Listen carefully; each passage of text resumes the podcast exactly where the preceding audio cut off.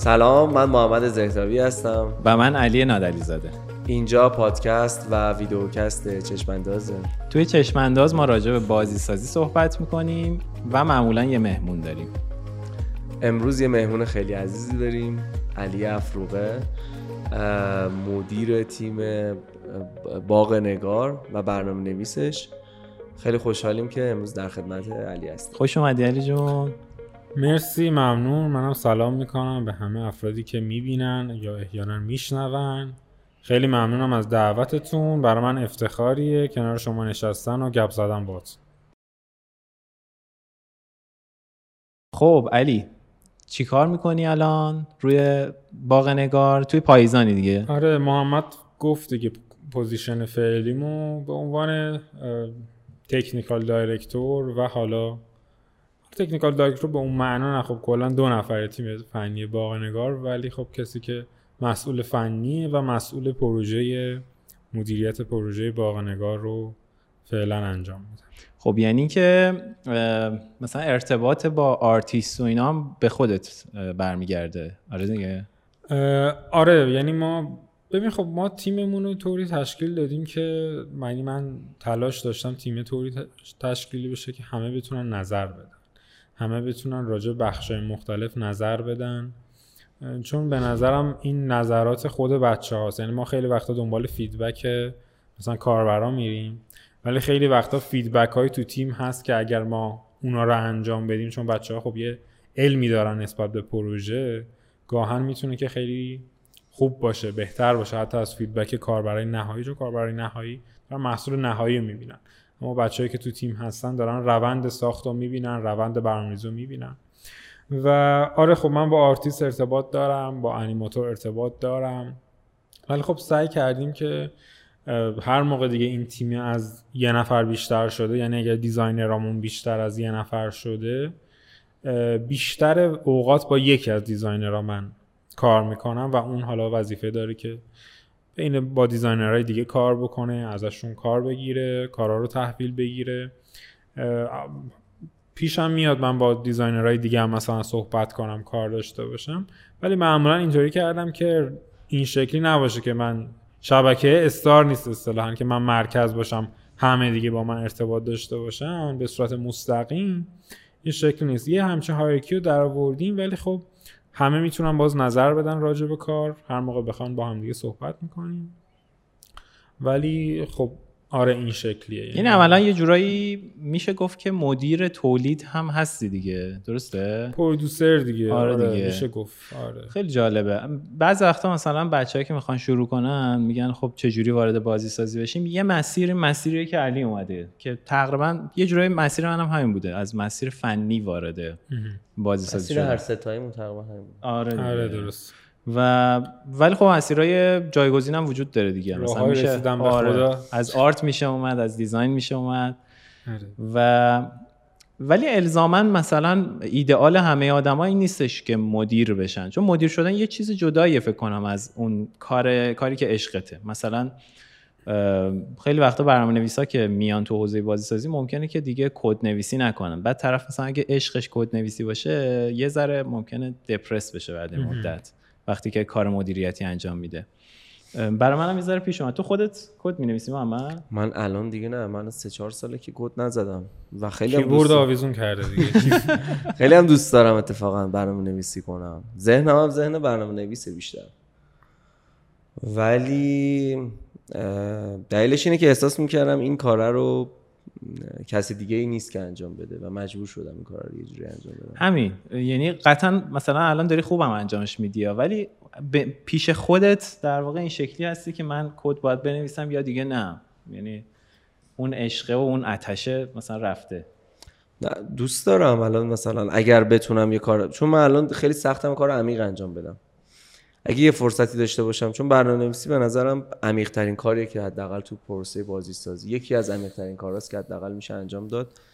مخصوصا وقتی داری مثلا debug می‌کنی یا همزمان داری چند صد تا خط تو کد رو داری trace می‌کنی و نمی‌دونم مخصوصا اگه یه پروژه‌ای باشه که multi-thread باشه و خیلی پیچیدگی داره. بعد یهو یه نفر بیاد بگه مثلا فلان چیزو چی کار کنم میری از اول. اصلا دیگه دوباره برمیگردی. آره مخصوصا من شده بود دیگه. مثلا run داری می‌کنی کلی log می‌گیری. نشده. بعد حالت بد میشه. می‌دونی؟ بعد دیگه نمی‌تونی اون کار رو انجام بدی در به این نتیجه می‌رسی که آقا انگار اونایی که باید کار عمیق انجام بدن متفاوت ترن دیگه نمیشه انگار. این حرفی که به نظرم درسته. یعنی کار عمیق نمیشه احتمالا اگر موقعیت مدیریتی داشته باشی. من ولی مثلا همچنان چون دلم تنگ میشه یه وقتایی یه نصف روز یه روز در هفته شاید یه چیز کوچولو بنویسم. ولی واقعا کار بزرگ و در واقع ادامه دار نمیشه. آره. چون هی وسطش حواست پرت این کار اون کار میشه این چیزو پیگیری کن. علی تو فکر کنم هنوز داری می‌نویسی. آره به صورت جدی. چقدر از زمان الان درگیر کد نویسی حدودا میشه 50 درصد زمانی که حالا توی شرکت هستم و کار دارم می‌کنم و درگیر کارهای فنی هستم. 50 تا 60 درصد. با کدوم بخش کارت بیشتر حال می‌کنی؟ یعنی الان با اون مدیریتی بیشتر حال می‌کنی یا با این ورش؟ ببین خب هر دوش وظایفی هستن که رو دوش من سعی می‌کنم هر دوش رو به نحو احسن انجام بدم تا جایی که حالا در توانم. ولی خب خیلی وقتا دوست دارم که مثلا یه وقتی باشه کسی بهم کار نداشته باشه بتونم در آرامش کارم و خیلی سخت پیش میاد. همیشه استاتوسش دو نات آره همیشه. همین. محمد هم همیشه میگه بابا چرا همیشه تو میگه خب همیشه نباید آخه وقتی تو 20 شاری دو نات دیسترب دیگه یعنی دو نات دیسترب نیستی عملا. یعنی آره. معنی نمیده. مثل اینکه مثل اینکه یه کوچه ای از دو طرف ممنوع باشه. دیگه آره. معنی نمیده. نه اون یه وضعیت ذهنیه. در واقع می‌خواسته بنویسه ولم کنید لعنتی همیشه دو دیستر آره و خب زمانی که تنها برنامه‌نویس تیمم بودم این قضیه شدیدتر بود. اون موقع دیگه به صورت explicit به بچه ها می‌گفتم بچه به من interrupt نیاد. تا سه ساعت هیچکی به سمت من نیاد. این کده باید تموم بشه مثلا امروز. یه همچین کارهایی و اون زمان بیشتر می‌کنم ولی الان چون تعداد تیم رفته بالا اصلا نمیشه این کار کرد. یعنی اگر من الان یه نفر با من کار داره الان جوابشو ندم یعنی اینکه کار اون آدم معطل میمونه و احتمالا نمی‌تونه task شو انجام بده. بابت این دیگه من مجبورم خیلی وقتا.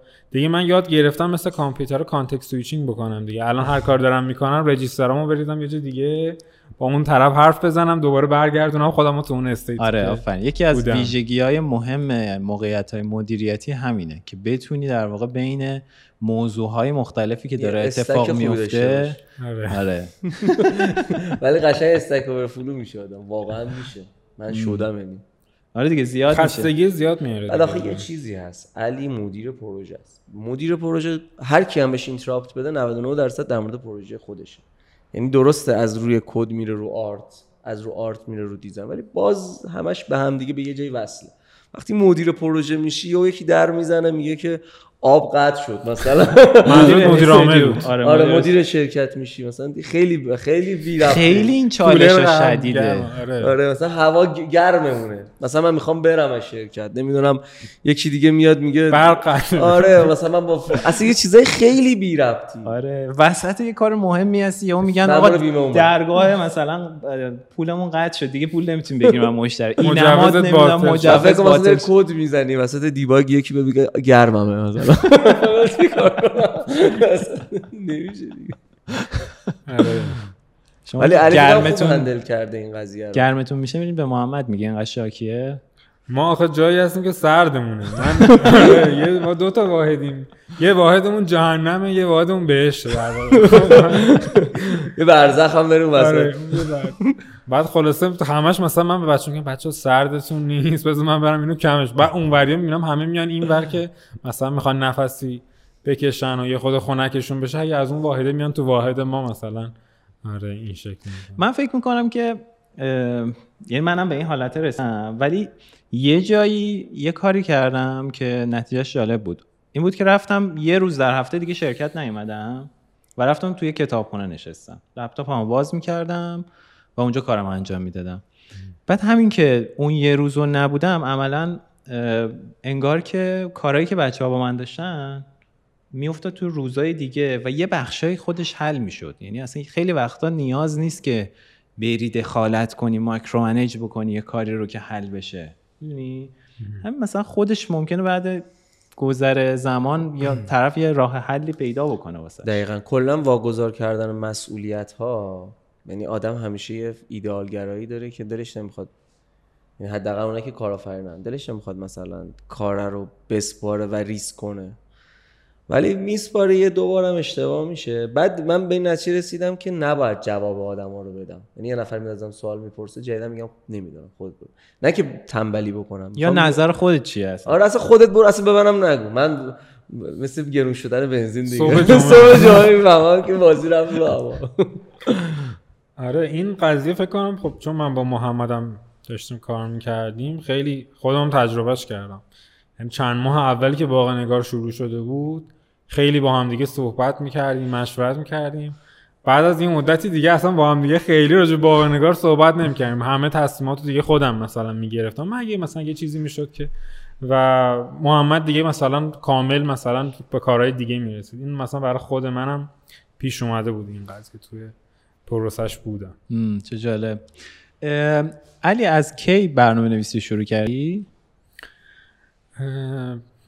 والا میگم خاطرات یه مقدار محو شدم ولی فکر می‌کنم سوم راهنمایی یا اول دبیرستان این بازه بود دیگه. متولد چندی؟ 74 74 اینجا مدیرای جوونه خودش. آره آره. جوانگرایی. دیگه کم کم 74 هم دیگه جوان محسوب نمیشه. دیگه 80 ها وارد بازار کار شدن دیگه. آره point مو دیگه از دست دادم خدا رو شکر که داریم تو صنعت game پس یعنی ما. پیریم دیگه رسما آره دیگه. 60 خورده ای هست آره. متولد 60 خورده ایم یعنی مثلا ما همیشه تصورمون اینه که ماها که 60 خورده ای هستیم تصور اینه که 70 ها مثلا بچه. کوچولو نه بچه الان دیگه واقعا این شکلیه که 80 ها کم کم 90 ها مثلا آره واقعا میشن. 80 سریشون خیلی جا افتاده و با سواد و بزرگ و خب چی شد که شروع کردی تو برنامه‌نویسی رو چجوری سوم راهنمایی چه ربطی داشت ببین کلا اگه بخوام بگم علاقه شدید به ساختن. یعنی من توی بچگی این دینام کولرم خراب شده بود؟ خب. خیلی بچه بودم 4 5 سال. آورده بودن گذاشته بودن تو اتاق من. بعد من برای اینکه بفهمم این داره چی کار می‌کنه این حرفا با پیشگوشی اینو وا کرده بودم. باریکلا وا کرده بودم مامان ما چی کار داری می‌کنی؟ خونه رو به هم ریختی فلان کردی. حالا باریکلا که خب قاعدتا درستش نتونستم بکنم ولی مسئله اینه که کنجکاویه رو داشتم. و کنجکاوی نسبت به دنیای انیمیشن و گیم خیلی دیگه زیاد. بود یعنی اینکه آقا چیکار باید بکنین چجوری اینا رو می‌سازن؟ و آه یعنی اصلا با گیم شروع کردی؟ من چون مثلا تو خونمون از سه چهار سالگی کامپیوتر بود. چون خود پدرم مثلا برنامه نویسی انجام می‌داد. اه پدرت هم برنامه‌نویسی می‌کرد. آره. چون انجام می‌داد اتفاقا خیلی هم چی بدم بابا اینا رو چجوری می‌سازن اونم بنده خدا برنامه‌نویس مثلا نرم افزارهای حسابداری و نرم افزارهای enterprise و این حرفا که حالا تو ایران هم اون موقع خیلی کم بود برنامه‌نویس این. و پدرم هم self-taught بود دیگه. خودش مثلا ریاضی خونده بود رفته بود خودش حالا کامپیوتر. بعد خاطره که دارم مثلا از پدرم راجع به همین قضیه تو بچگی حالا شاید جالب باشه اینه که دیگه خیلی اصرار کردم بابا این انیمیشن چجوری می‌سازی این حرف؟ این دیگه بنده خدا عاصی شد و گفت مثلا دفترتو وردار بیار. بعد مثلا یه آدمک خطی کشید که دستاش بالا بود. توی page بعدی یه خود دستاش اومد پایین. تو page بعدی یه خود... بعد یهو اینا رو ورق زد بعد ای انیمیشن شد. این دستاش اومد پایین. دیگه من از همونجا مفهوم frame rate و نمی‌دونم این صحبتاش. این علاقه در من بود ولی هیچ وقت نمی‌تونستم انجام بدم کاری راجبش. ولی search می‌کنم دیگه دنیای اینترنت اومد و دیگه ما از با اینترنت dial-up شروع کردیم دیگه. دیگه زمانی که ADSL شد می‌شد باش واقعا کار کرد. شروع کردم آقا ساخت بازی. چه جوری باید ساخت بازی کرد؟ بازی چه جوری می‌سازم؟ بعد اون موقع نمی‌دونم یادتون باشه یه forum ی بود Persian Designers یه forum این شکلی بود. بعد یه game بعد اون موقع هم game engine ا انقدر در دسترس نبود. یعنی مثلا یا اکثر مثلا استودیوها خودشون engine خودشون رو داشتن in-house بودن. یا engine ا مثلا enterprise بودن بعد میخریدی یعنی license می‌کردی این شکل نبود بتونی حتی try ش بکنی. یه engine ی بود که crack شده بود و بود خیلی هم engine داغونی بود اسمش 3D Game Studio بود. این 3D Game Studio رو من یادمه که Game Maker و اینا موقع نبودن؟ Game Maker هم بود آه. چرا؟ ولی چون من سه بودی و این حرف این 3D و این. دیدی که خب آدم تو نوجوانی میگه مثلا برم مثلا 3D کار آره. بعد خلاصه تو این Persian Designer دیدم چند تا آموزش راجع به 3D Game Studio گذاشته و ما هم گرفتیم و یه زبونی داشت به نام Lite-C و اصلا یه engine ی بود واقعا. آدم به الان بذارن جلوش انگار عذاب قراره بکشه. و یه زبونی هم داشت و خلاصه از اونجا شروع کردم دیگه. tutorial های اونا رو خوندن و فارسی هم بود دیگه. یعنی برنامه نویسی هم خودت از روی توتوریال خوندن و اینا یاد آره. از اونجا شروع کردم ولی منتها بعدش کلاس هم رفتم. کلاس هم رفت آره. بعد از اینکه اون دوره رو گذروندم من یعنی مثلا یه جایی بود به نام خانه بازی سازی همچین چیزی که کلا کارش این بود که نوجوانا رو مثلا بچه های 12 13 ساله تا مثلا 16 17 ساله رو راهنمای دبیرستان رو بهشون آموزش بازی سازی می‌دادم با انجین گیم میکر. چه جالب. این مربوط به بنیاد میشو نمی‌دونم دقیقا. اصلا نشیده بودم تا آره من دقیقا نمی‌دونم که اینجا اونجا بود یا نبود. ولی یعنی مربوط به بنیاد می‌شد یا نمی‌شد. به حال اونجا یه کمپ تابستونی گذاشت و از زمان ثبت نامش هم گذشته بود. دو هفته گذشته بود که بعد من متوجه شدم. اینا هم گفتن نه ما یه نمیشه و دو هفته گذشته بعد من اون موقع با همون انجین 3D گیم استودیو یه بازی سبودی هارر فرست پرسن ساخته بودم با چه زحمتی دیگه. یعنی یه چیزا رو به هم وصل کرده بودم همه. مدلم حتی ساخته بودم با 3D Max رو اوورده بودم این حرفا. اینو بردم نشونه مثلا مسئول اونجا دادم. مسئول اونجا دادم و اون خوشش اومد و گفت نه مثل که این حالا بعد نیست و اینا. چون بعدش هم می‌خواستم مثلا کارهای ما رو بفرستن یه جشنواره یا اینا. گفت باشه تو بیا سر کلاس بشین و این حرفا. دیگه از اونجا کلاس رفتیم و Game Maker یه مقدار بهمون آموزش دادن و Game Maker هم یه زبون script ی خودش رو داشت. اسمش کنم اسمش جی ام ال بود یه همچین چیزی بود. دیگه خلاصه. یه خاطره با مزم دارم از اون موقع اگه فهم کنید با آره تعریف کنم. من با گیم استودیو که کار می‌کردم با تید گیم استودیو و توتوریال خودم میخوندم میگم آتشم خیلی زیاد بود. عجله داشتم که سریع کاری انجام بدم. بعد مثلا فرض کن توتوریال ده قسمت بود من سه تاشو دیده بودم و دیگه حس می‌کردم که الان دیگه می‌تونم مثلا کار رو اون کاری که تو ذهنم رو انجام بدم. نمی‌دونستم تا حالا چیا رو نمی‌دونم. بعد شروع کردم نوشتن یه هوش مصنوعی مثلا یه دونه دشمن که این کلا کاری که می‌کرد خط راست رو می‌گرفت میومد سمت تو. یه health ی هم داشت. و کارم می‌کرد. مثلا تیر بهش می‌زدی میمرد این حرفا. بعد اومدم enemy دو رو تعریف کردم دیدم enemy یکم می‌کشم enemy دو هم میمیره باهاش. خب. بعد دیدم که اینا متغیرشون global بود. خب. بعد من به tutorial بعدی local variable بود و من اونو نخونده بودم خب؟ و من فکر کنم فقط global variable وجود داره. بعد توی در... اون موقع دیگه دبیرستان بودم اول دبیرستان بودم. این کدمو ریختم روی یا سی دی بود یا فلش بود. دادم به بچه ها گفتم بچه این تیکه از کد من شما باید کپی کنید. متغیرهای health یک رو همه رو می‌کنید health دو. تو می‌کنی health سه تو می‌کنی health چهار. بعد من همه اینا رو با هم دیگه می‌گرفتم merge می‌کردم. چه جالب خودش هم نکرده. از همون موقع مدیریت تیم میاد خب. آره دادم بهشون. بعد دیدم خیلی سخته. مثلا 5 تا اینو می‌خواستم تعریف کنم واقعا دیگه دیدم. من گفتم بذار حتما بازی ها رو این شکلی نمی‌سازن حتما یه راه بهتری وجود داره. خلاص tutorial بعدی خوندم گفتم ای local variable. چقدر راحت میشه. حالا هزار تا دشمن می‌تونم تعریف اصلا قشنگ برنامه نویسی رو با بازی سازی همزمان آره. یاد گرفتی. یعنی جدا از جالبه. و این نکته قشنگی هم که هست اینه که علی عملا نسلیه که پدر و مادرش می‌تونسته برنامه نویس باشه. آره. یعنی مثلا نسل قبلی پدر و مادر معمولا یا مهندس عمران بودن یا مثلا یه جایی با کامپیوتر روبرو شده بودن صرفا که بچه علاقه شده مثلا رفته برنامه نویسی کرده. ولی کم کم بودن حداقل آره پدر مادرای ما کم من بابام خودش دوست داشت که مثلا برنامه نویسی یاد بگیره و کار بکنه ولی بلد نبود. یادم یه کتابی آورد یه تمرینی با هم دیگه حل کردیم و آخرش هم درست جواب نداد. ولی خب اونم سعیش کرده بود بریم یه میان برنامه ببینیم و برگردیم ادامه حرفه علی رو بشنویم. بریم؟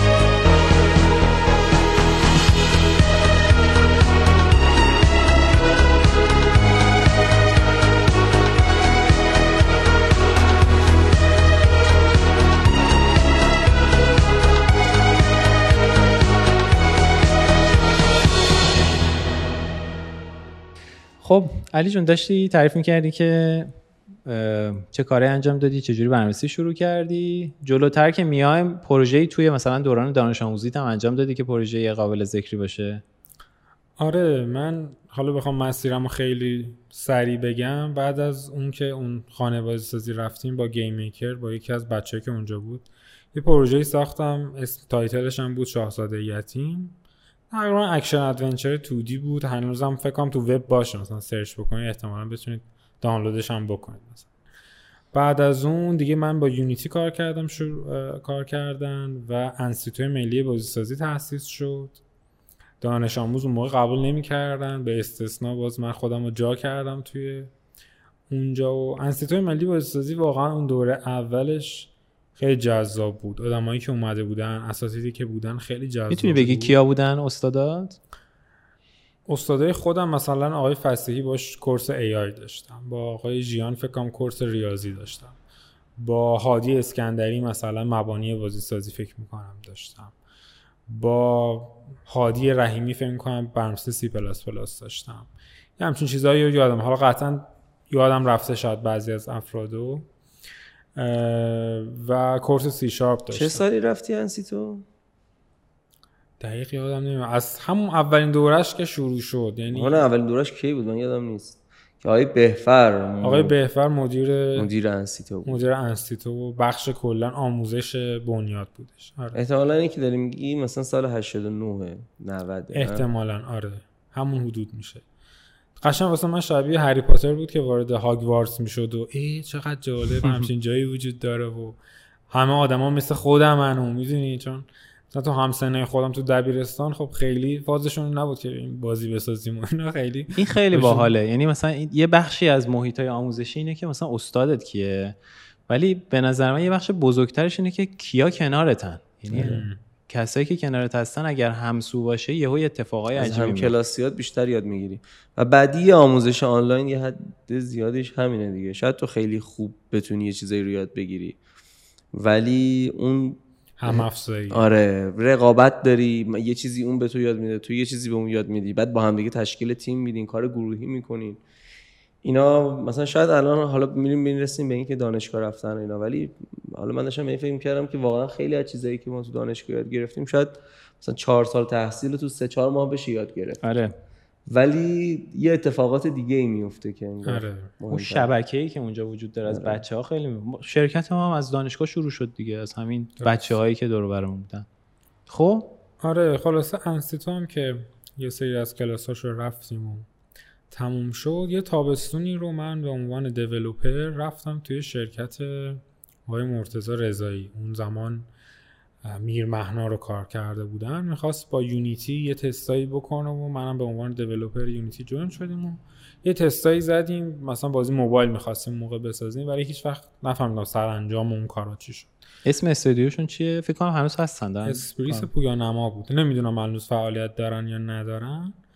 ولی اون زمان میر رو کار کردن. تازه میر اومده بود و منم خیلی خوشحال بودم که دارم مثلا میرم جایی که مثلا یه پروژه حالا بزرگی تو ایران کار کرد.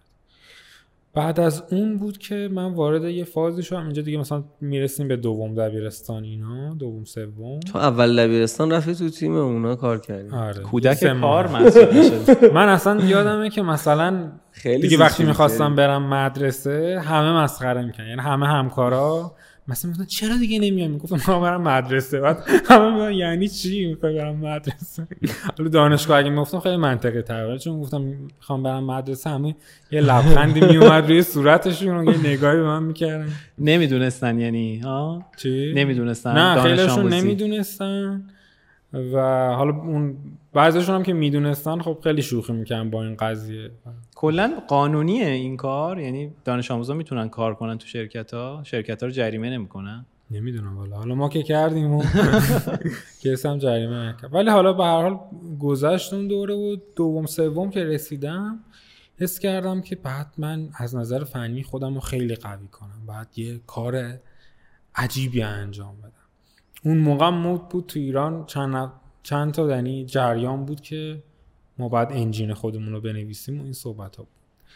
منم تحت این صحبت ها و علاقه شروع کردم با DirectX کار کردن با OpenGL و DirectX کار کردن و خیلی هم جلو رفتم. از نوشتن نورپردازی و forward shading و deferred shading و یه انجین گرافیک کوچیک ساختم که تو چند تا از جشنواره‌ای هم که برگزار شد مثلا مقام فنی آورد به عنوان دستاورد دو تایی که میگی در واقع مثلا پایه‌ای ترین ابزاریه که میشه باهاش برنامه نویسی گرافیکی کرد. آره, آره دیگه دیگه زیر اون چیزی نیست دیگه آره. واقعا. مثلا در این حدی که شما باید تعریف بکنی مثلثام چی الان نرمال مثلثام چیه؟ حالا بفرستیم واسه رندر.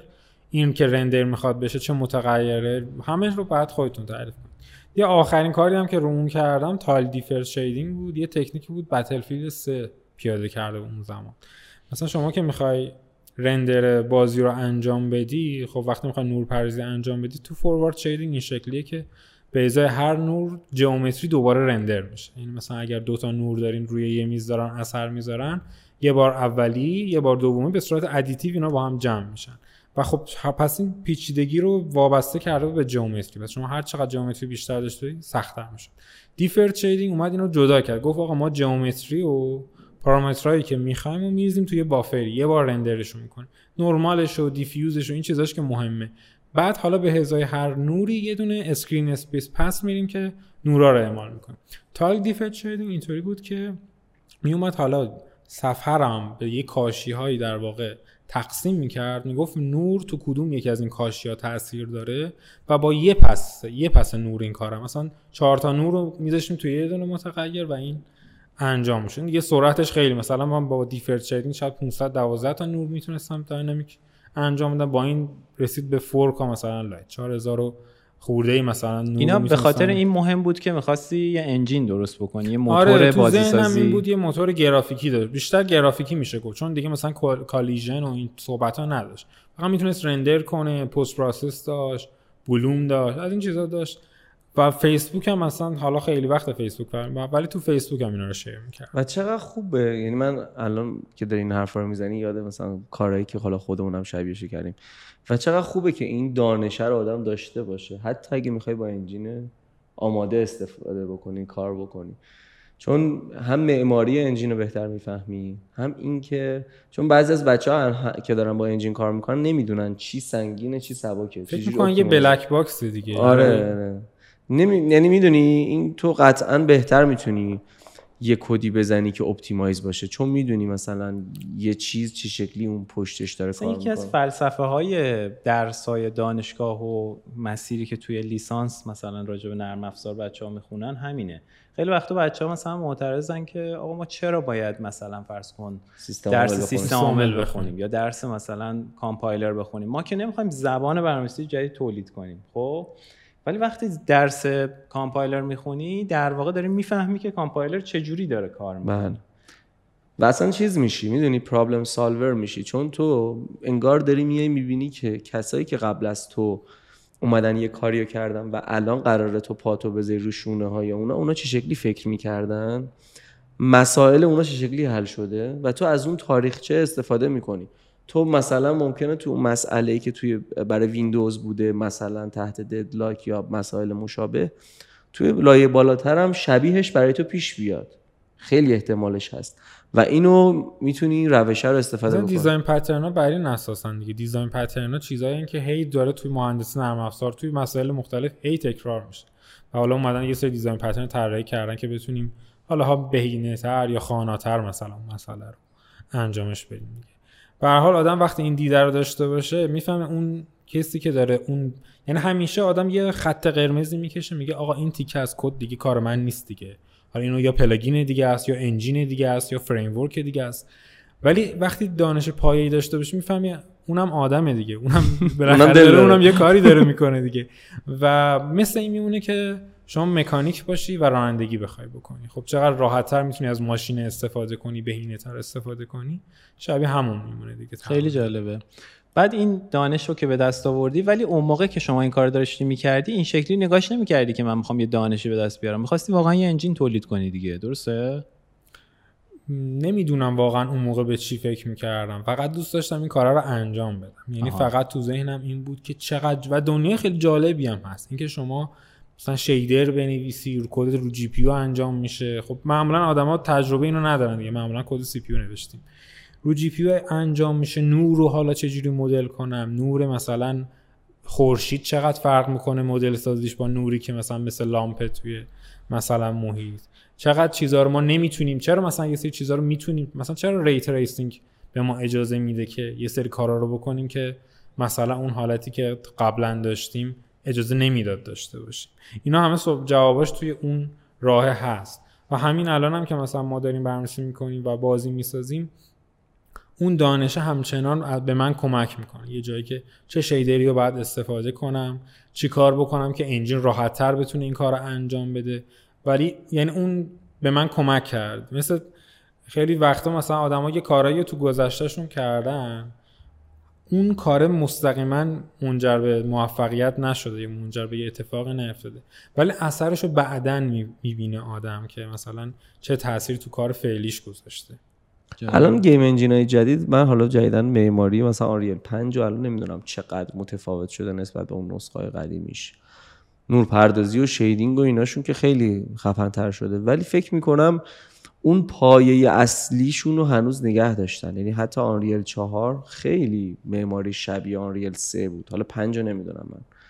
ولی این پیشرفت و اطلاعاتی داری نسبت به اینکه مثلا آنریل پنج که اومده الان چقدر معماریش تغییر کرده یا همون معماری رو سعی کردن حفظ کنن؟ من خودم راجع آنریل خیلی تخصصی خب مطالعه نکردم ولی راجع به feature اش خونده بودم. مثلا اینکه ما تا نسل قبلی اینکه شما بتونید global illumination رو به صورت dynamic داشته باشه تقریبا محال بود. یعنی رو PS4 و ایکس باکس وان شما نمی‌تونستی که بازتاب یک نور رو یعنی یه نور رو ما میتابیم به یک جایی یک جایی روشن می‌کنه. به این میگیم direct lighting ولی این وقتی بر میگرد چون اون دوباره خود اونجایی که نور خوره خودش میشه یه منبع نور secondary بازتاب و اون دوباره خودش میشه یه منبع. و این حساب کردنش واسه حالا اسم این تکنیک قدیمی رو یادم رفته که چی بهش می‌گفتن؟ تکنیک تابال است. rasterization تکنیکی که استفاده می‌شد rasterization بود. این واسه این خیلی سخت بود. یعنی شما وقتی که می‌خواستی مثلا یه نوری سایه داشته باشه به صورت مستقیم و built-in این قضیه داخلش نبود. بعد چه کار می‌کردی؟ از زاویه دید اون مثلا نوره. می اومدی render می‌کردی فضاتو ولی دیگه نور مثلا فقط depth ش رو render می‌کردی. اینکه چه عمقی دارن. بعد اون لحظه که داشتی واقعا object رو render می‌کردی هر position ی رو می‌گفتی که به نسبت نورم تو چه depth ی قرار می‌گیره. حالا اون texture من مثلا depth هم depth نزدیک ترین چیزم داشتی. اگر پس از اون depth بیشتره یعنی پشت اون یه چیزیه دیگه. پس حالا سایه می‌خوره نسبت به اگر نه عقبش. ولی تکنیک مثلا ray tracing که تو انیمیشن استفاده میشه و کم کم داره core اش میاد که تو real time بتونیم استفاده کنیم اصلا built-in اینا رو داره. چون شما به جای اینکه در واقع بگی یه triangle render بکن و حالا مثلا بخوای triangle رو بگی رنگش چی باشه یه سری پرتو داری. پر... از پیکسلات پرتو میره جلو. حالا این پرتو مثلا ممکنه بخوره به یه مثلا آینه به صورت مثلا built-in support میشه دیگه. حالا میگی این برگرده بره مثلا چون آینه است perfect ه آینه perfect یه بازتاب بکنه مثلا ادامه میدی مسیرت. خب اینا همش با پیشرفت GPU اینا پیش ممکن شد دیگه. یعنی مثلا آره. یعنی این روش ها رو قدم قدیم اجرا کنی. یعنی میشه گفت تئوریش همیشه بوده دیگه. یعنی تو آره. انیمیشن ما یادمونه چقدر کیفیت انیمیشن و CG بهتر بود. ولی خب زمان زیاد می‌برد اصلا render اونا هم کلی طول می‌کشه دیگه. آره دیگه render farm داشتن و اصلا یه بحثای دیگه داشتن. ولی خب داریم به یه سمتی میریم که دیگه تقریبا مرز بین انیمیشن و game خیلی باریک شده و احتمال اینکه از بین هم بره خیلی الان با Unreal 5 که خیلی پروژه سینمایی شروع کردن آره. فیلم شروع کردن. اصلا یه دنیایی شده. مخصوصا این feature open world ش خیلی feature جذابی من اصلا خودم قلقلک شدم که برم با این اوپن ورده بشینم کار کنم. اصلا همین که شما نباید نور رو دیگه بیک کنی. قبلا یادتون باشه ما نور رو میذاشتیم بیک بشه مثلا می‌رفتیم فردا میومدیم اینقدر مثلا طول میکشیدیم آره. بیکش. ولی الان یه دکمه می‌زنیم در عرض مثلا چند میلی ثانیه نور عوض شد بیک کنی یعنی محاسبات نور رو انجام بده. آره. توی یه سری لایت مپ میذاشتن قدیما. و هنوزم توی مثلا جایی که مثلا هاردور هنوز نرسیده یعنی ما تو مرزیم دیگه. الان تو مرز transition یم به نظر من. از جایی که کامل استاتیک بوده محاسبات استاتیک که منظور یا آفلاین بوده اصطلاحا به جایی که آنلاین باشه کاملا جالبه. بعد کسی که با این engine ا داره کار می‌کنه حالا انقدر اطلاعات نداره که این engine ا دارن چجوری کار می‌کنن. عملا با این پیشرفت ها می‌تونه همراه باشه. یعنی اون engine ا خودشون تغییر کردن feature ها رو دارن و دیگه سرعت افزایش پیدا می‌کنه یا نه. مثلا همچنان باید بدونه که بتونه از این feature ها استفاده بکنه. من به نظرم لازم نیست همه مسیری که من رفتم و برن خب. ولی لازمه که یک دانش پایه‌ای نسبت به game داشته باشه. نسبت اینکه کلا game چجوری render میشه چجوری داره فیزیک handle میشه. یک دانش پایه‌ای داشته باشن. و تو کتابای مثل Game Engine Architecture و امثال هم می‌تونن اینا رو پیدا بکنن. با انجام دادن کارهای مثلا سبک گرافیکی می‌تونن به حدی از این دانشه برسن که حالا تو تصمیم گیری ها بهشون کمک بکنن. لازم نیست ما انجین بنویسیم تا بفهمیم چجوری با انجین کار کنیم دنیای بازی سازی هم خیلی بزرگ شده. یعنی تو مثلا تو همین بود گرافیک بخوای کار کنی ته نداره. آره واقعا نمیشه. بخوای تو بود مثلا انیمیشن کار کنی ته نداره. بخوای تو بود کارهای آماری و data کار بکنی رو هر میگم همیشه اصلا انقدر بعد یه خط قرمز بکش بگیم آقا اینجا دیگه کار ما نیست. اینجا رو ما نمی‌خوایم. ولی بعد بتونیم از اون خوب است چون ببین product نهایی شما نمی‌تونی مثلا بگی که مثلا product نهایی من گرافیکش بده آخه engine م مثلا گرافیک خوب support نمی‌کرد. یا مثلا من بلد نبودم با engine م کار کنم. این که دلیل نمیشه. یعنی کاربر نهایی که اینو ازت قبول نمی‌کنه. پروداکت نهایی محصول شماست. حالا هر چی هم استفاده کرده باشی مهم نیست.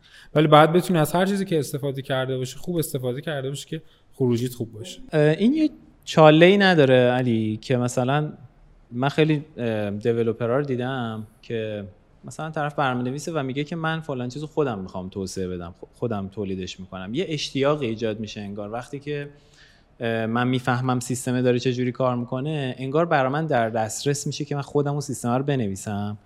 بعد خیلی وقتا اون جوری که اون سیستم پخته شده من نمی‌تونم بنویسمش و یا ممکنه که مثلا زیادی کار کنم اوور انجینیر بکنم کارو یا ممکنه که یه کار اولیه ساده بنویسم که کلی اشکال توش باشه اشکالایی که تو تستای شدید فقط ممکنه معلوم بشه.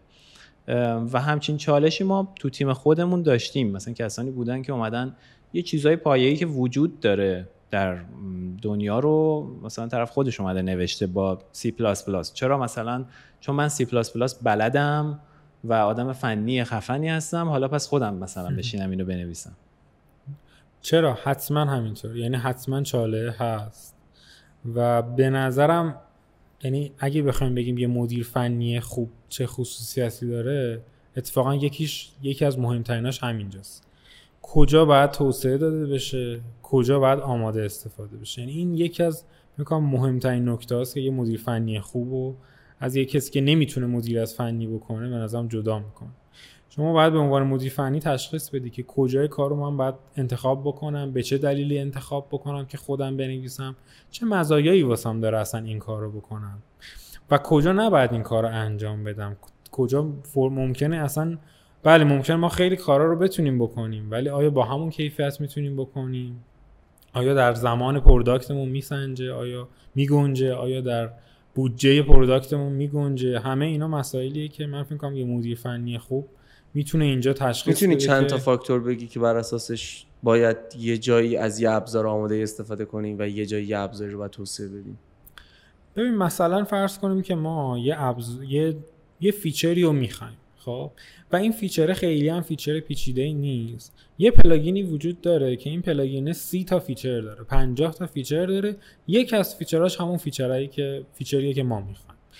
آوردن plugin ه overhead زیادی اضافه می‌کنه به پروژهمون. چون ما سی تا feature دیگه هم بعد maintain بکنیم ممکن تو build گرفتن دردسر واسمون ایجاد بکنه حجم کدامون رو می‌بره بالاتر. شما هر چقدر کد کمتر داشته باشید مینتینشون راحت تره دیگه.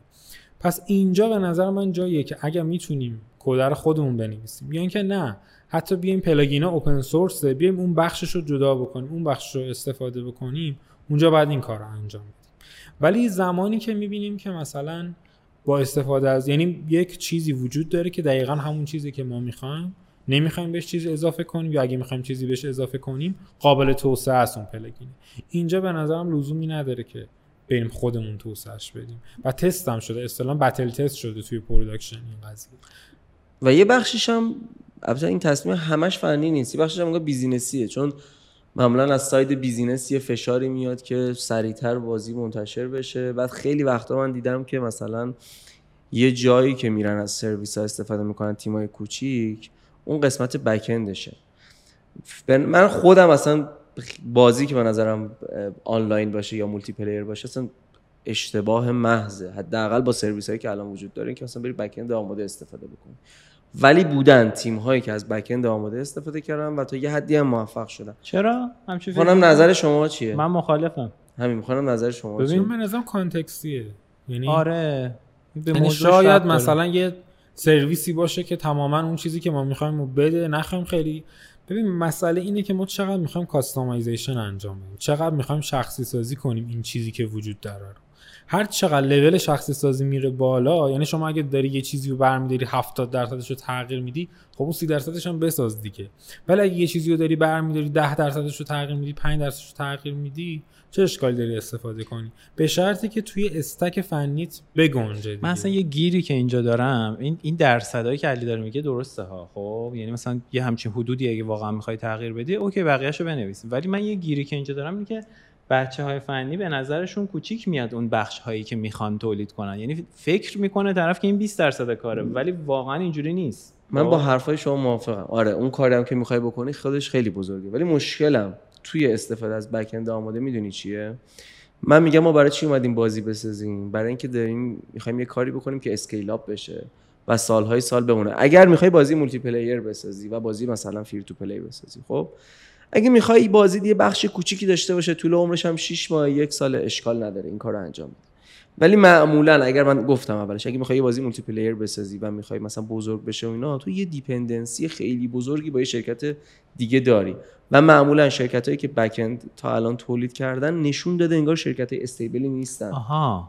گرفتم دغدغه تو. ببین اون دغدغه دغدغه درستیه. یعنی مثلا تو یه سرویسی استفاده بکنی که بسته است open source نیست. در درجه اول اصلا open source نیست. نمی‌تونی خودت توسعهش بدی. در درجه دوم قابل extend کردن و plugin اضافه کردن و کد جدید براش نوشتن مثلا نباشه. خب؟ آره این اتفاق میفته و چیز بدیه واقعا وابستگی. ولی چیزی که الان داره به سمتش میره مثلا یه چیز ابزارهای مثل Nakama اینو ابزارهایی که من دیدم تیمایی که با ما دارن کار می‌کنن استفاده می‌کنن و توسعهش میدن. و یه پایه است. این پایه رو طرف میگه که خودت دوست داری ببر توسعه بده منم دارم از این ور یه توسعه هایی بهش میدم. حالا اگه طرف نباشه هم تو باز دستت بازه که توسعه بدی. و از اون ور این نیازی که من دارم میگم و برطرف می‌کنه. یعنی یه پایه تمیز. این پایه تمیز به تجربه زیاد نیاز داره به تست زیاد نیاز داره برای اینکه اشکالاش گرفته شه و مهمتر از همه توی مقیاس پذیری اگه پایه اون آجرای اولیه درست گذاشته نشه پدر در میاد و سیستمت میخوابه. حالا Nakama رو ما یکی از بچه‌هامون هم کار یعنی که از تیممون هم کار کردن. ولی بقیه رو که نگاه می‌کنیم مثلا GameSpark یا اون موقع قدیم یادم پالس بود اگه اشتباه نکنم. اینا همشون یا نمونه ایرانیش هم بود بکتوری داشت آره. سرویس یا همشون جمع شدن یا مثلا ایران رو فیلتر کردن اصلا کیفیت سرویسشون اون حدی که می‌گفتن نبوده. یعنی در واقع بعضی اوقات می‌دیدی که مثلا وقتی میریم تو production اونا هم آماده نیستن انگار. یعنی اونا هم فکر نمی‌کردن که بشه. برای این مسائل هستش دیگه. به نظر من ما باید ببینیم که یعنی کیس به کیس یعنی کلا نمیشه واسه این. یه حکم کلی داد که آقا مثلا بکند آماده بده یا خوب. یعنی من به نظرم 80 90 درصد موقعات اینجوریه ها. نیست. که چی؟ که بکند آماده برای 80 درصد اوقات خوب نیست. چقدر آماده؟ آخه مثلا تو می‌تونی یه چارت مثلا من خودم اگه بخوام انجام بدم هیچ وقت بکند آماده استفاده نمی‌کنم. چون می‌دونم که می‌تونم بنویسم و تسلط داشته باشم روی کد. این تسلط داشتن رو code base هم خیلی مسئله مهمی. خب اینم یعنی... همون چاله هست یه جورایی. یعنی مثلا اینکه مال منه پس من تسلط دارم. مثلا اگه یه روزی شما نخوای اونو ادامش بدی یکی دیگه خب هست که تسلط نداره روش. یعنی باز مسئله داره که چقدر اصولی طراحی شده باشه دیگه. یعنی شما اگه مثلا استایل علی افروغ کد زده باشی آره خب هیچکی مثلا ولی وقتی توی استانداردی کد بزنی با design pattern ا کار بکنی documentation حالا مینیمال داشته باشه. حالا ما که پروژه‌مون اکثرا documentation متأسفانه نداره ولی یه چیز مینیمالی داشته باشه به نظرم قابل توسعه. می‌تونه باشه دیگه همچنان. مثالی بزنم. مثلا فرض کن شما می‌خوای رتبه بندی بازیکن‌ها رو یه جای نگه داری. خب؟ این اشتباه چون خود ما تو تیم ما انجام شده من دارم مثال می‌زنم. خب یه سرویسی وجود داره که می‌تونی این سرویس مثلا فرض کن ردیس که کارش همینه که یه سری داده بهش بدی نگه داره و رتبه بندی بکنه بهت بده. این سرویس مثلا مدت هاست وجود داره تو کل دنیا داره استفاده میشه. و زیر بارهای شدید داره جواب میده. یعنی سرویس های خیلی قول روش هستن. خب؟ حالا وقتی این وجود داره توسعه دهنده تیم ما میاد میگه که آقا من که اینو نمی‌شناسم منم تو توسعهش ندادم. من میام یه چیزی می‌زنم که خودم بفهممش. زده کارم می‌کنه. ولی جلوتر که ما میریم مثلا می‌فهمیم که توی بار زیاد این وقتی می‌خواد داده ها رو روی دیسک نگه داره مشکل داره. در حالی که مثلا اون این اشکال رو نداره. خب؟ یا توی تست های شدید که حتما باید تعداد کاربر زیاد بیاد که بفهمی این اشکال وجود داره. این ولی فکر کنم لو لول تره ها. یعنی ما بحثی که تا الان داشتیم که یه خورده های لول تر بود. Redis یه database اون که میگه ما بریم خودمون یه database بنویسیم خب دیگه خیلی حرف بزرگی. database ها چند ساله هستن چند ساله توسعه پیدا کردن. قطعا من اگه کسی بگه بریم database بنویسیم بهش میگم اخراجی فردا. چون دیگه فایده نداره دیگه کسی همچی حرفی می‌زنه. برای یه زبون برنامه نویسی آره چیز داره این کارو می‌کنه ما این کارم حتی کردیم. زبون برنامه نویسی همین همین فردا. بنویسیم که. آره یعنی واقعا یه اتفاقات عجیب غریبه ولی سطحی که من میگم یعنی که ما از database ها استفاده بکنیم. ولی handle کردن request ها اینکه چجوری config ا به سمت client بره. یعنی یه لول بالاتر رو خودمون بنویسیم. به نظرم اون یه لول کنترلی میده. ببین شما هر چقدر از این مثلا یه محصولی مثل Nakama استفاده کنی خیلی وقتا میشه توسعهش داد و OK بشه. یه جایی می‌بینین که اصلا مثلا اون تابعی که می‌خوای override کنی و خیلی بخوام خودمونی حرف بزنم مثلا ویرچوالش نکرده که شما بتونی توسعهش بدی.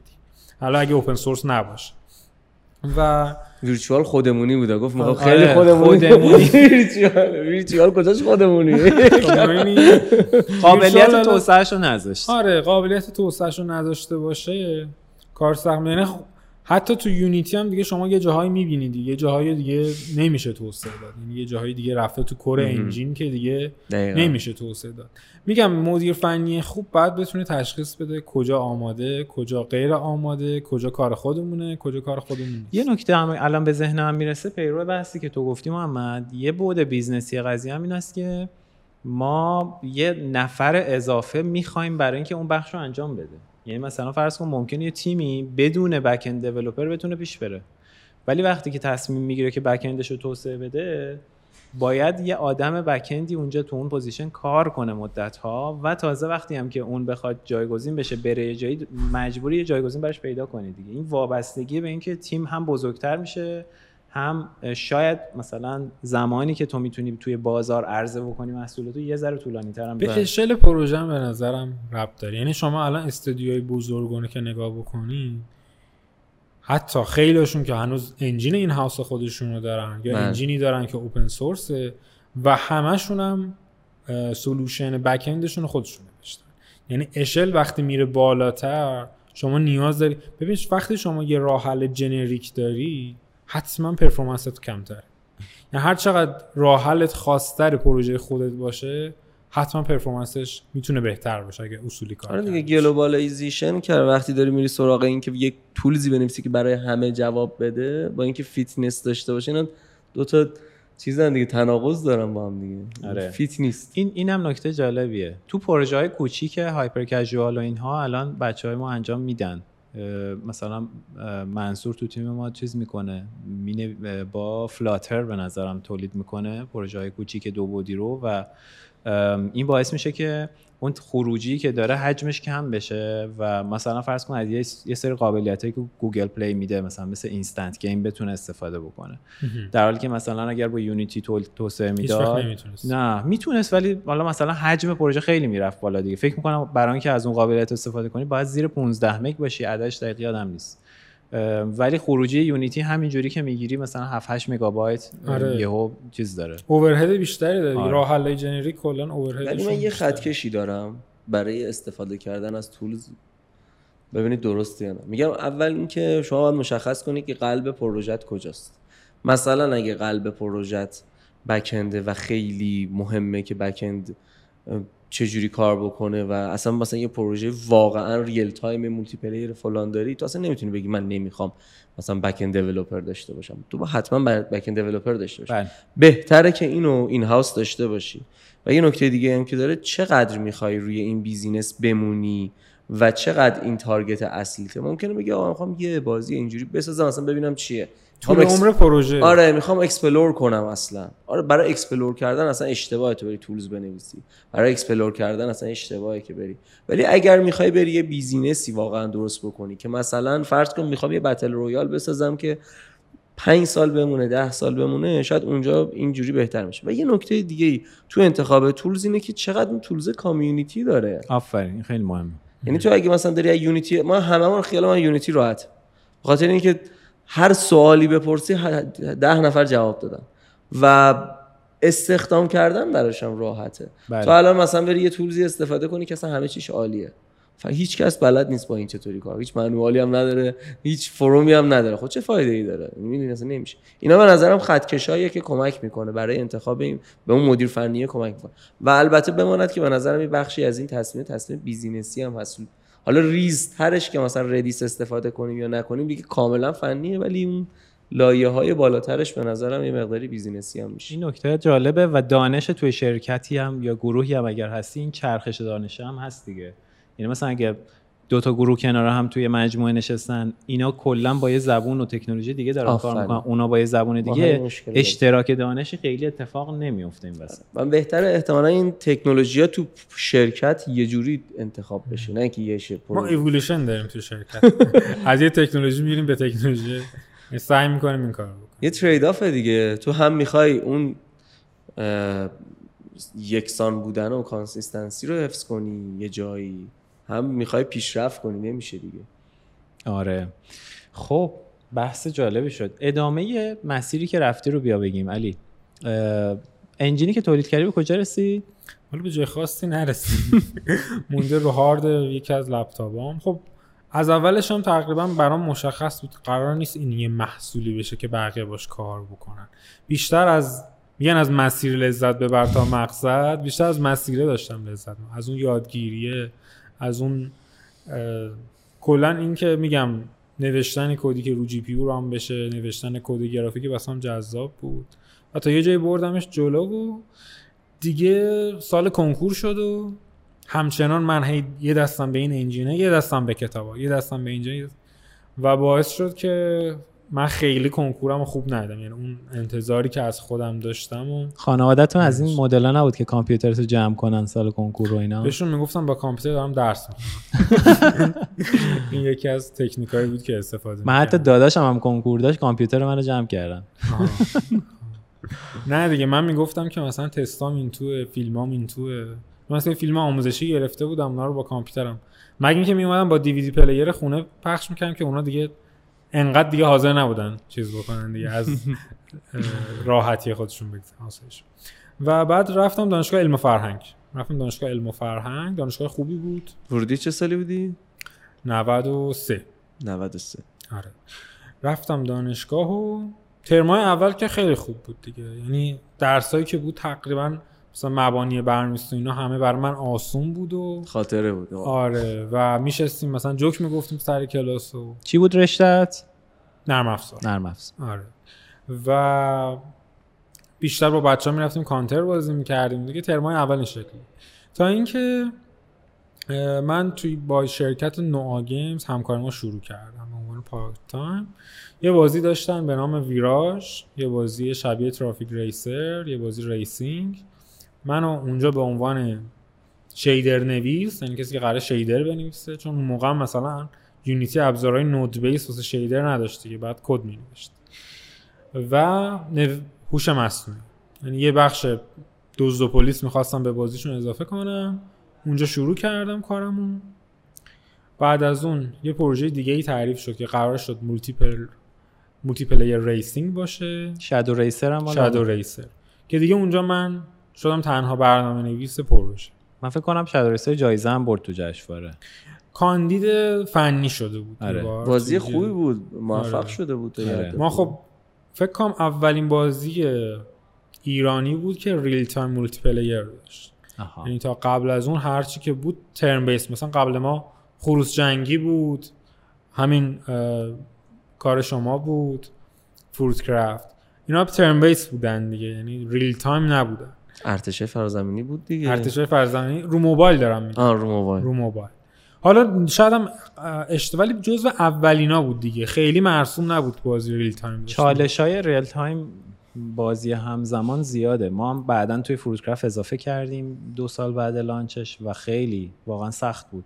آره خیلی چالش داشت و و حالا اونم ما launch کردیم و پروژه خیلی دیده شد ولی به نظرم از نظر business ی یعنی monetization design مشکل داشت. موقع کمی داشت بازیه می‌دونی؟ یعنی نمی‌تونست که اون انتظارات مالی رو برآورده خب علی از تیم نوآ Games توی بازی Shadow Racer درست میگم؟ بعدش چی شد؟ چه اتفاقاتی افتاد؟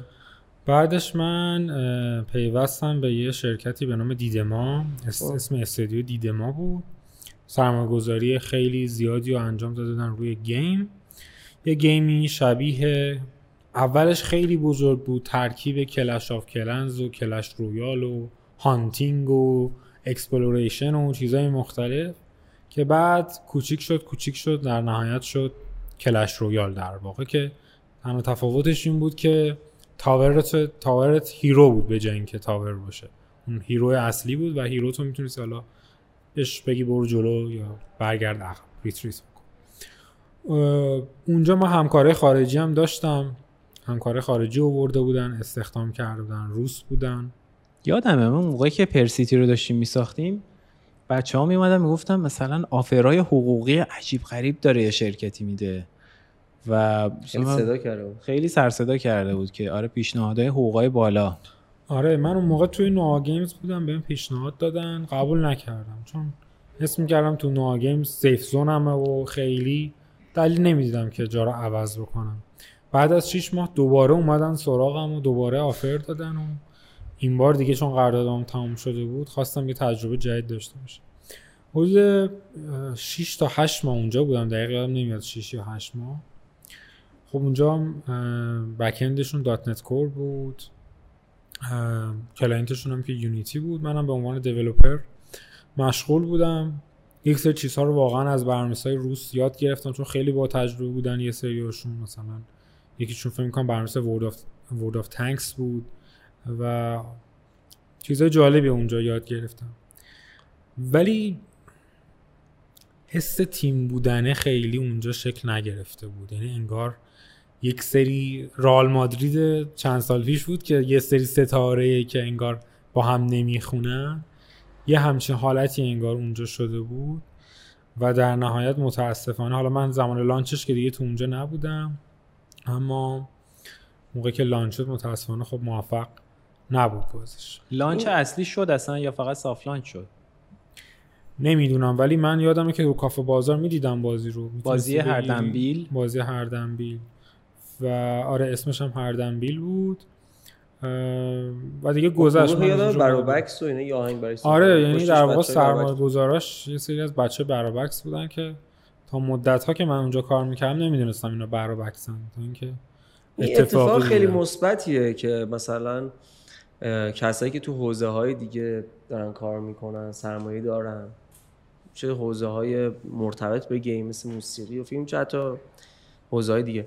سرمایهشون رو میارن تو حوزه بازی سازی و یه کاری می‌کنن. ولی چرا نتیجه نگرفتن اینجور آدما یا اصلا چرا؟ من دیدم حتی کافه بازار با سرمایه های بزرگ وارد بازی سازی شدن بعد یکی دو سال اصلا بیخیال شدن. این بهش فکر کردین تا حالا که چی میشه که اینطوری میشه؟ فکر می‌کنم یه رشد چی میگن طبیعی یا ارگانیک نیاز داره هر مجموعه نگاهی که پشت سرمایه زیاد وجود داره خیلی وقتا اینه که ما میریم با این سرمایه چی کار می‌کنیم؟ مثلا بهترین نیروها رو استخدام می‌کنیم درسته؟ ولی بهترین نیروها معمولا نتیجهش بهترین محصول که نیست. شاید بهترین پیاده سازی محصول باشه ولی بهترین محصول وقتی بهترین محصولی که با نیاز و با اون فانی که قرار ایجاد کنه بخونه دیگه. بعد یه, یه تیمی که با هم دیگه به قول علی تیم میشن حس تیم بودن دارن به مرور چند تا کار باید با هم انجام بدن و بعد این مدتی یه سریشون ممکنه برن یه, یه سری که میمونن گرمتر میشه ارتباطشون. بعد یه تجربه هایی می‌کنن این وسط که محصولی که میفروشه محصولی که مشتری می‌خواد چی هستن حالا مثلا من برم بهترین برنامه نویس مثلا دنیای گیم هم از یه جایی از سیلیکون ولی بردارم استخدام کنم بیارم اینجا. آیا بهترین گیمی که مثلا game ی که می‌سازه میفروشه؟ نه معنیش این نیستش. یعنی عامل های زیادی توش دخیله دیگه. من فکر کنم صرف این که پول وجود داره اون افراد فکر می‌کنن که خب پول مشکلات مسیر این قضیه رو حل می‌کنه. ولی توی استارتاپ ها هم همینطوره. یعنی مثلا استارتاپ ها این شکلی نیستش که از اول یه fund بزرگ داشته باشن. معمولا یه دوره شش ماهه یه ساله دارن که بهش میگن product market fit یعنی یه محصولی من ساختم با اون بازار این رو تطابق بدم. ببینم اصلا بازار این محصول رو می‌خواد یا نمی‌خواد. توی این فاز fund ی که می‌گیرن fund دونه‌ست seed fund ه یعنی یه دونه‌ست می‌خوای بذاری رشد کنه دو تا جوونه بزنه. درسته؟ حالا اگه مثلا من نگاه همین باشه که از اول یه پول بزرگ می‌خوام بریزم تو قضیه مثل اینه که یه درخت رو بردارم فرو کنم تو خاک. خوب خشک میشه. یعنی این شکلیه قشنگ. درخت یه جا بکنی ببری آره دیگه مثلا اینو از اینجا کندی بردی اونجا فرو کرد. درسته این یه شاخ و برگی داره الان هم سبزه ولی ریشه نداره. ریشه نداره. یعنی اون ارگانیک رشد نکرده اصلا. حتی درختی که ریشه دارن از یه جا می‌بری یه جا دیگه شوکه میشه. یعنی این این موضوعی که هست اینه که استارتاپ هم حتی وقتی product market fit میشن تازه می‌فهمن که الان چالش من پوله. وقتی می‌فهمن چالش من پوله میرن مثلا round A رو raise می‌کنن. میگن که خب میرن تازه پیش venture capital VC ها که اونجا میگن که ما یه محصولی ساختیم. این مدلی هم می‌تونه رشد کنه فقط چالشش پوله الان. من فکر می‌کنم یه چیز دیگه هم که هست بحث خود team up ه و بحث این که قلب تپنده یا core اون تیم یا اون شرکت کیه. ببین شما وقتی میگی من خیلی پول دارم همه خوبا رو میرم استخدام می‌کنم. ولی قلبی نداره. می‌دونی؟ ریشه ای نداره تو فرض کن بری این پوله رو بدی به چهار نفر بگه شما چهار تا کور این تیمیت هر کسی رو دوست داری برید استخدام کن. یعنی من فکر می‌کنم یه بخشی از مشکلم اینجا اینه که اون کسی که پول داره و سرمایه میاره میگه قلبم می‌خوام خودم باشم. یا قلب نداره این تیم مدل ستاره ایه به قول تو. و می‌خوام چیکار بکنم؟ می‌خوام خودم authority کامله داشته باشم و همه با پول میارم برای اینکه راحت بخوام آدما رو جایگزین کنم. یعنی می‌خوام هیچ کس رو قلب نکنم هیچ کس رو نمی‌خوام. بعد اینجا باعث میشه که اون آدمایی هم که برای پول میان و کار می‌کنن شاید هم خیلی هم خوب کار بکنن. ولی باز حس ownership هیچ کسی به اون محصول نداره. منم که business هم یه جای دیگه است. قطعا اگه بخوام اولویت بدم بین این کار و business اصلی خودم business اصلی خودمه. بعد می‌بینیم هیچ کسی نیستش که کار جمع کن باشه یاور باشه. که مثلا بین همه اولویتاش تو زندگیش این پروژه رو انتخاب بکنه. آره درسته. نکته درستی. اون ownership حس مالکیت. یعنی واگذاری مدیریت شاید بشه گفت. یعنی بهتره که افراد تو تخصص خودشون کار بکنن دیگه. یعنی داشتن سرمایه باعث نمیشه که ما مدیر خوبی هم بشیم صرفا. من یادم حالا یه خاطر از اونجا هم بگم اینه که خب هزینه زیادی شده بود واسه کاراکترهای بازی. مثلا فکر می‌کنم رندرش و انیمیشنش رو با یه استودیو خارجی کلا کار شده بود و این کاراکترها تو بازی کوچیک بودن و سرمایه گذار اومدن گفتن اینا چرا انقدر کوچیک ما اینا ما هزینه کردیم که مثلا اینا دروش بزنه تو چشم مثلا کار سینمایی فکر آره بعد نکته ای که شد اینا رو متاسفانه دیزاینرم که اونجا بود روس بود قدرت اینو نداشت اونا رو متقاعد کنه. بیشتر حرف گوش کن بود تا اینکه بخواد بگه که نه این درست نیست. نتیجه این شد که ما یه زب در دو کردیم سایز اینا رو و بازی از استراتژی به اکشن تبدیل شد. یعنی بازی تبدیل یعنی نوشته شده بود واسه که یه بازی استراتژی بشه شما هی بعد سریع اینا رو چون سایزشون بزرگ بود هی می‌رسیدن به هم دیگه. عملا بازی اکشن شد.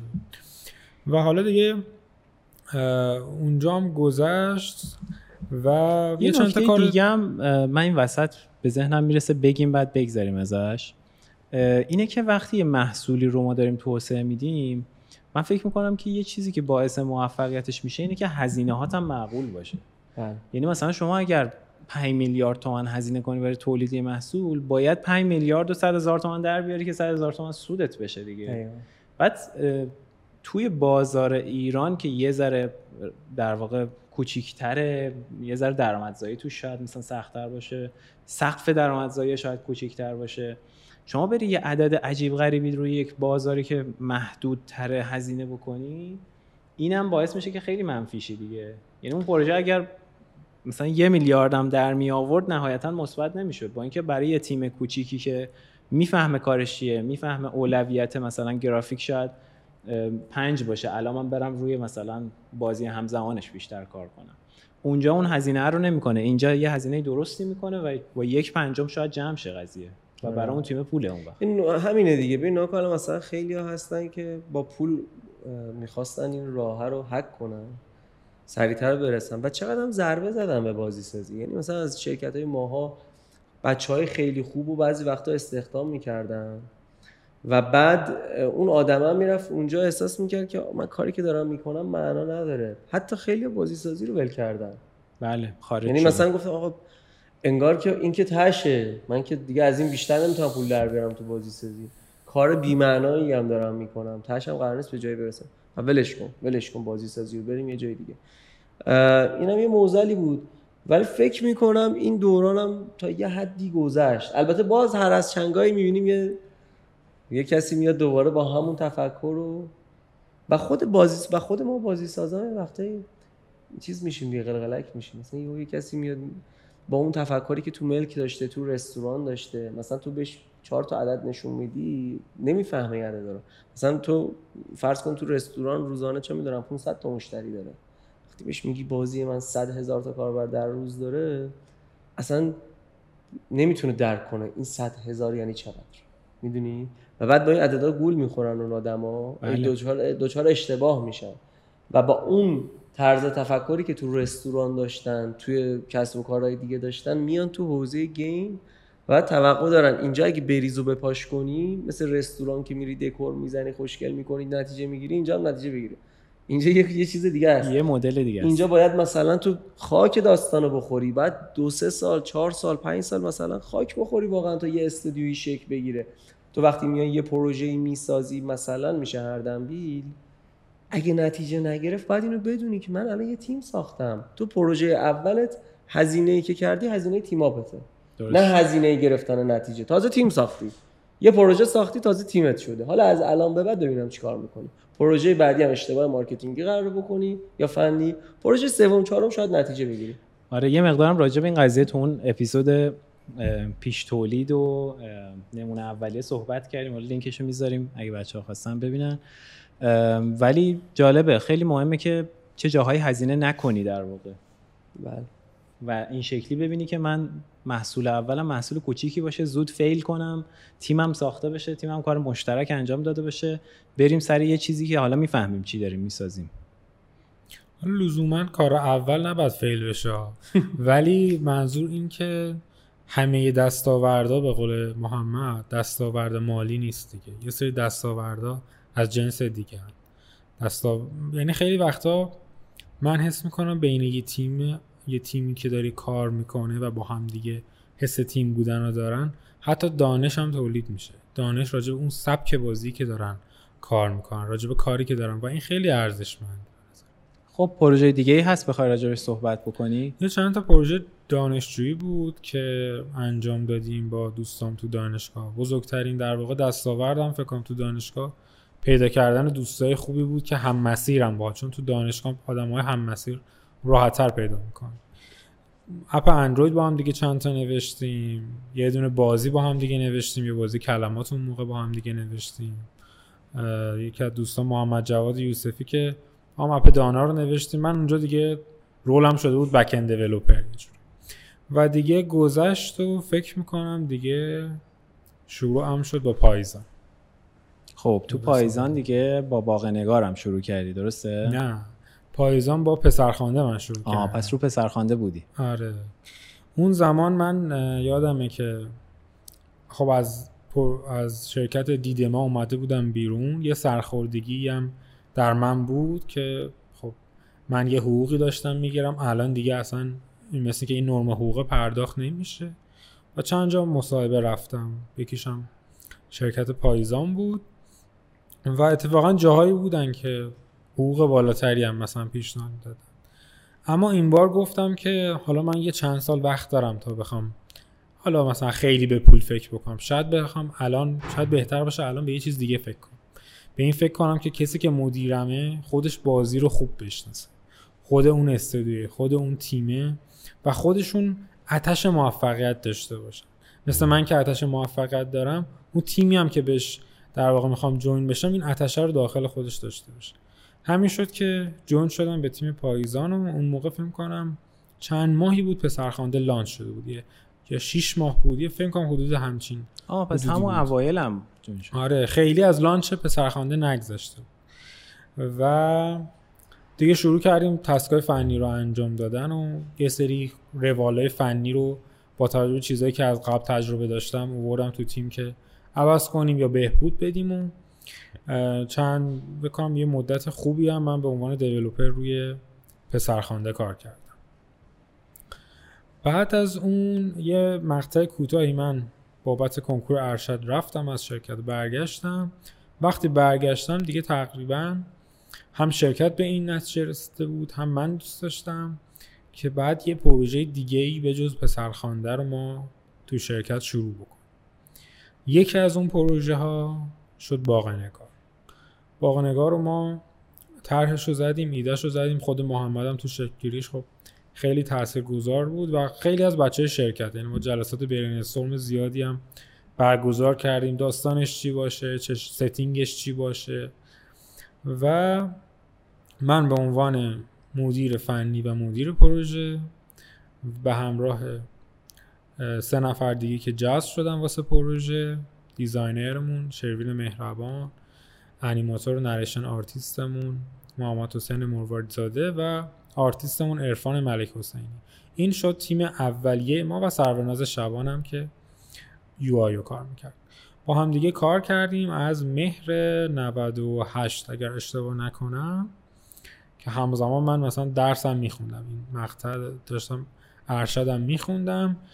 آخر بهمن 98 یعنی اوایل اسفند 98 ما به محصول اولیه‌مون رسیدیم پنج ماه؟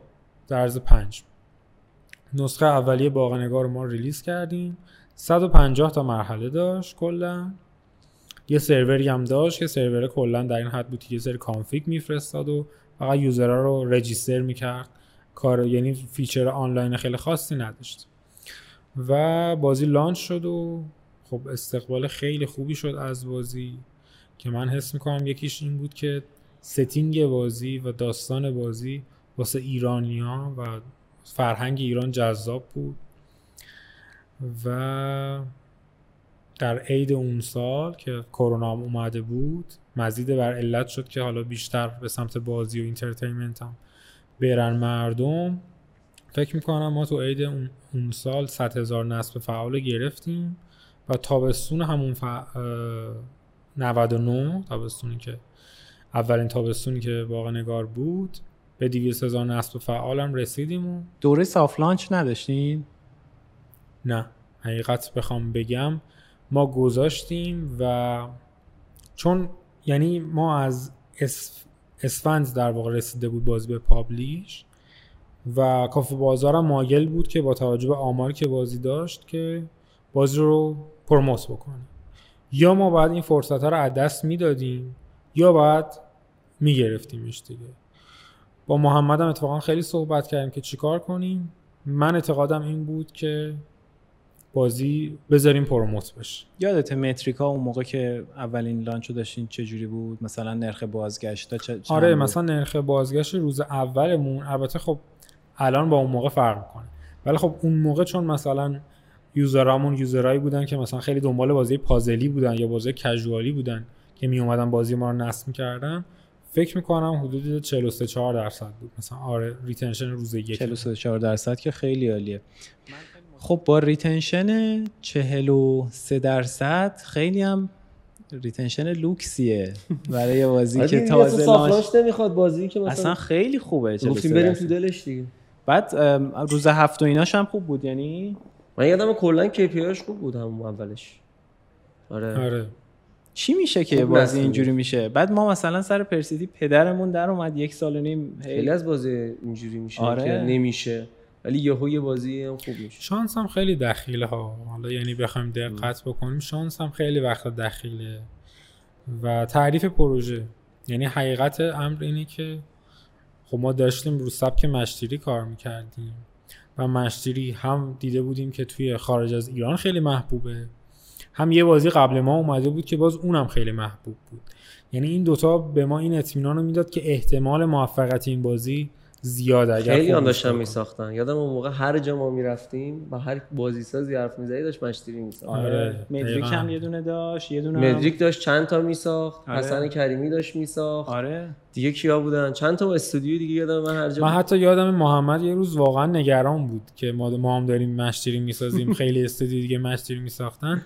گفت علی می‌خوای یه پروژه دیگه کار کنیم؟ مثلا این شاید مثلا خیلی رقیب داشته باشه این حرفه ولی چون من دیگه رفت من دیگه ارق پیدا کردم به پروژه گفتم نه بابا چیه؟ بیایم جلو ببینیم چطور خیلی میشه جالبه. دیگه. الان پروژه های مشتری ساده همچنان ممکنه اقبال داشته باشن یا باید پروژه مشتری ترکیبی با یه سبک دیگه مثلا با سبک دکوریشن و اینها بزنی حتما. کلا الان این سبک هیبریدی فکر کنم خیلی مود شده. حتی تو بازی هایپر کژوال هم دیگه الان هیبرید دارن کار می‌کنن. حالا مثلا مرج هم با دکوریشن خیلی دارن آره. ترکیب می‌کنن. یعنی این مثل مرج منشن چون می‌دونی این قضیه باعث میشه که جامعه آماری هدفت گسترده تر بشه. یعنی همونایی که مرج دارن رو داری مثلا یا همونایی که پازل match three دوست دارن رو داری درگیر می‌کنی. اصلا یه رونده یه trend جدیده مثل که تو دنیا. جدیدم که شاید نه دو سالی هست فکر کنم. ببینیم حتی قدیمترش. من اولین باری که این بحث هیبرید بودن و اینکه تو بتونی positioning خودتو یه کمی جامعه تر بکنی رو از اولین باری که رفتم استودیو EA فنلاند داشتن روی بازی BuildIt کار می‌کردن که یه بازی شهرسازیه. SimCity؟ SimCity BuildIt بله. دیدیش فکر کنم. آره آره. اینا بحثشون این بود که خب SimCity رو یه بازی شهرسازی کاملا مثلا صلحجویانه و مثلا اینجوراست این داستانا. بعد گفتش که خب ما با توجه به اون تیم EA که پشت سرمون بود تست می‌کردیم اینا. گفتیم خب okay یه demographic رو ما target می‌کنیم. بعد اومدن گفتن خب بیایم مثلا بهش social اضافه کنیم یه سری feature های social. بعد گفت آقا ما دیدیم یه سری از مخاطبا PvP دوست دارن. بیایم PvP رو به بازی شهرسازی هم اضافه کنیم. چرا که نه؟ یعنی اومدن هی این posi... hybrid ه رو بیشتر کرد و اگه بتونی این کار رو انجام بدی اگه بشه و اون سادگی بازی های موبایلی داشته باشه خیلی خوب میشه. یه چیزی که در مورد باغ نگارم من می‌خواستم بگم اینه که به نظرم time to market ش خیلی مهم بود. یعنی بعد از اونم خیلی بازی match three دیگه ای اومدن. حتی هیچ کدومشون به اندازه گل مرادی که اولین اومدن مثلا شاید user به راحتی نگرفتن. من هیچ وقت تصور این شکلی راجع به بازار نداشتم. مثلا توی بازار بازی های ماشین drag racing و اینا من قشنگ این جابجاییه رو می‌دیدم. مثلا یادم که استودیوی اشتباه نکنم پاپاتا اولین drag racing رو داد تو ایران استودیوی بچه های اصفهان که اونا خیلی در واقع بازیشون طرفدار داشت توی کافه بازار. بعدش مدریک یه دونه بازی drag racing داد که آره اون اومد جای drag racing پاپاتا رو گرفت. بعد از اون فکر می‌کنم حسین ابرارینا بازیشون رو دادن با استودیو فن افزار ترکیبی که اون اومد جای بازی مدریک رو گرفت. خب یه نکته وجود داره. ببین مثلا سبک کلا drag سبک سبک racing یه مشکلی داره که عمق کمی داره. دلیلش هم اینه که تو ماشین تو هی upgrade می‌کنی upgrade می‌کنی. تو چی داری upgrade می‌کنی؟ سرعت speed speed نمی‌تونی بری به سمت بی‌نهایت معنی نداره. خب به خاطر همین ولی مثلا یه بازی هست stat health و damage می‌تونی چون داره با هم میره بالا تا بی‌نهایت هم می‌تونه بره بالا. بازی های racing کلا مشکلشون توی F2P اینه که stat ی که بشه تا بی‌نهایت رشدش داد وجود نداره. به خاطر این این بازی ها معمولا طول عمر دارن. شما نگاه کنید تمام بازی racing که تو ایران اومدن نه فقط ایران خارج از ایران خیلی مشکل economy داشتن. هنوز این problem حل نشده به نظر من. وگرنه بازی racing هنوزم تو ایران خیلی پرطرف دارن اگه این problem رو یه کسی بتونه اینقدر من من یعنی که مجبوری تا ابد هی ماشین جدید بدی ماشین, ماشین. جدید که میدن. یه, یه مدلی هم که تو این سبک حل کردن اینو gacha دیگه اومدن. gacha گذاشتن. مثلا شما قطعه های ماشین رو همینجوری بهت نمیده که بری upgrade به هر حال بازم تهش stat ی که می‌خواد upgrade بشه چیه؟ speed ه. چی می‌خواد مثلا چی داره که ماشین؟ چیز داره دیگه مثلا مسابقات آنلاین داره و اینجور چیزا داره. چیزشه دیگه cosmetic در هست ولی من فکر می‌کنم تو حالا حتی تو اونا هم time to market آخه مهمه. ولی من بحثم الان عمر کاربر نیست. من قبول دارم عمر کاربر تو این سبک کمتره خب؟ ولی من دارم چهار تا بازی توی ایران مثال می‌زنم که بعد از در واقع اون بازی آخرم بازی بچه های کینگ کود اومد که ما ناشرش بودیم و اونم اومد جای اونا رو گرفت. خب درست عمر کاربر کمه ولی محصولا دارن جایگزین میشن توی مارکت. چرا؟ چون محصولی که داره میاد احتمالا بهتر مانتایز شده بهتر ساخته شده به نسبت محصول قبلی. سوالم الان اینه که توی سبک مچ تری آیا الان هم میشه مچ تری جدید لانچ کرد و موفق شد یا نه؟ دیگه پر شده. الان من میگم علی بگو تو نظرت بگو. من 100 درصد به نظرم میشه. یعنی غیر ممکن نیست که بشه. سخت‌تر ولی سختتر از روز قبل. یعنی اگر که ما اون موقع تصمیم نمی گرفتیم که لانچ کنیم و می‌خواستیم صاف لانچ کنیم احتمال داشت که موفقیت بازی اینطوری نمی‌شد حداقل. و به نظرم time در واقع الان شما مثلا Candy Crush رو ببینید به عنوان اولین بازی match three که خب خیلی هم صدا کرده هم پرفروش بوده. همچنان شما توی مثلا می‌بینی که توی پرفروش هست. و حالا مثلا بازی بعدی که اومد یه چیزی نسبت به اون اضافه کرده. مثلا Gardenscape و هوم بکنی داستان و دکوریشن به اون اضافه کردن. ولی همچنان اینا جای همدیگه رو نگرفتن یعنی اون جایگاه خودشو داره این جایگاه خودشو داره. چون کسی که کندی کراش داره بازی می‌کنه همونطور که محمد گفت ته نداره دیگه. هر چقدر بخوان می‌تونن لول دلش نمیاد. مثلا من هزار لول کندی کراش بازی کردم. دلم انگار احساس می‌کنم یه چیزی اینجا دارم. می‌دونی؟ آره. دلم نمیاد اینو ول کنم مال توه تو ساختیش. نه نمیاد حالا مخصوصا وقتی داستان اضافه میشه و دکوریشن هم اضافه میشه این حس مالکیت بیشتر میشه دیگه. من تا اینجای داستان رفتم جلو. ببینم چی میشه در ادامه. یا مثلا خونمو انقدر ساختم اگر کسی الان بخواد یه بازی مشتری بسازه با توجه به تجربه که شما دارین نکاتی هست که باید رعایت کنه. مثلا تو بازی مشتری افکت ها بیشتر مهمه دیزاین بازی مهمه دیزاین مرحله ها مهمه. نکته ای هستش فکر که می‌کنم مثلا همزمان با ما چند تا بازی match three دیگه هم launch شدن که موفق نشد. یکی از دلایل اینه که قوانینی که واسه gameplay بازی match three تعریف میشه باید قوانینی باشه که ساده باشه. یعنی کاربر خیلی راحت با دیدنش متوجه بشه داره چه اتفاقی میفته خیلی از مثلا فکر می‌کنم بازی دیگه match three که اومده بود چون قوانینی به gameplay ش اضافه کرده بودن که بازی رو سخت کرده بود اصلا واسه اون جنس مخاطب نبود. اون جنس مخاطب این رو نمیپذیره. جنس مخاطب می‌خواد که قوانین ساده باشن رول ها ساده باشن. شما با این رول های ساده بتونی لول های چالش برانگیز بسازی یعنی استراتژی خیلی توش مهم نباشه در واقع. استراتژی مهم هست ولی با اعمال ساده دیگه. یعنی راحت می‌تونی متوجه بشی چه اتفاقی داره میفته در از کور مشتی رو یه مثلا مقاله بود فکر کنم Deconstruction of Fun اومده بود در مورد این صحبت کرده بود. حالا نه فقط در مورد بازی های match three match three هایی که با سبک دیگه قاطی شدن با اتو را قاطی شدن. با خیلی از بازی ها دیدیم دیگه مثلا match three فقط decoration و اینا نیست دیگه. به عنوان یک core gameplay که روش اومده پوست های مختلف. اتفاقا تحقیق کرده بود. گفته اونجا که core match three همون match three مونده بود موفق تر شده بودن. تا اونایی که اومده بودن مثلا گفته بودن حالا چرا match three match four مثلا؟ حالا چرا مثلا خطی اینطوری؟ اونایی که اومده بودن به قول علی اینا رو پیچیده کرده بودن یه جاهایی یه موفقیت هایی شاید به دست آورده بودن. ولی می‌دونی چیه؟ این match three یه نقطه optimum یه برای player ها که تو اگه یه کوچولو ازش فاصله بگیری دیگه optimize نیستی. اصلا ناآشنا میشه. آره اصلا میفتی توی یه جای بدی. من همیشه به بچه های نمیگم. میگم شما می‌خواین بازی کلون کنی. مثلا همین کاری که بچه های هردنبیل کردن. اومدن چیزا رو اومدن تابرا رو کردن هیرو. ببین شما وقتی می‌خوای بیای یه بازی رو مشابه سازی بکنی تو ایده من البته. بعد می یه تغییرات کوچیکی ایجاد می‌کنی احتمالا بدترش می‌کنی. احتمال داره که بد... احتمال خیلی خوبی داره که بدترش بکنی. شما تو پسرخوانده از فکر می‌کنم Royale ایده گرفته بودید درسته؟ ما توی سیستم economy بازی خیلی شاید مثلا 70 درصد تا بیشتر حتی از Clash Royale ه. ولی gameplay اصلی بازی نه ربطی به Clash Royale خب شما چیکار کردین که در واقع فاصله نگیرید از design optimum اون design بهینه؟ همین. ما کاری که کردیم این نبود که بیایم Clash Royale بزنیم جلو بگیم بیایم اینو تغییر بدیم. ما اومدیم چیکار کردیم؟ اومدیم گفتیم آقا به نظر می‌رسه economy این بازی خوبه که بعدا هم به این نتیجه رسیدیم که آقا economy Clash انگار بهترین نبوده و بعدا بهترم شد.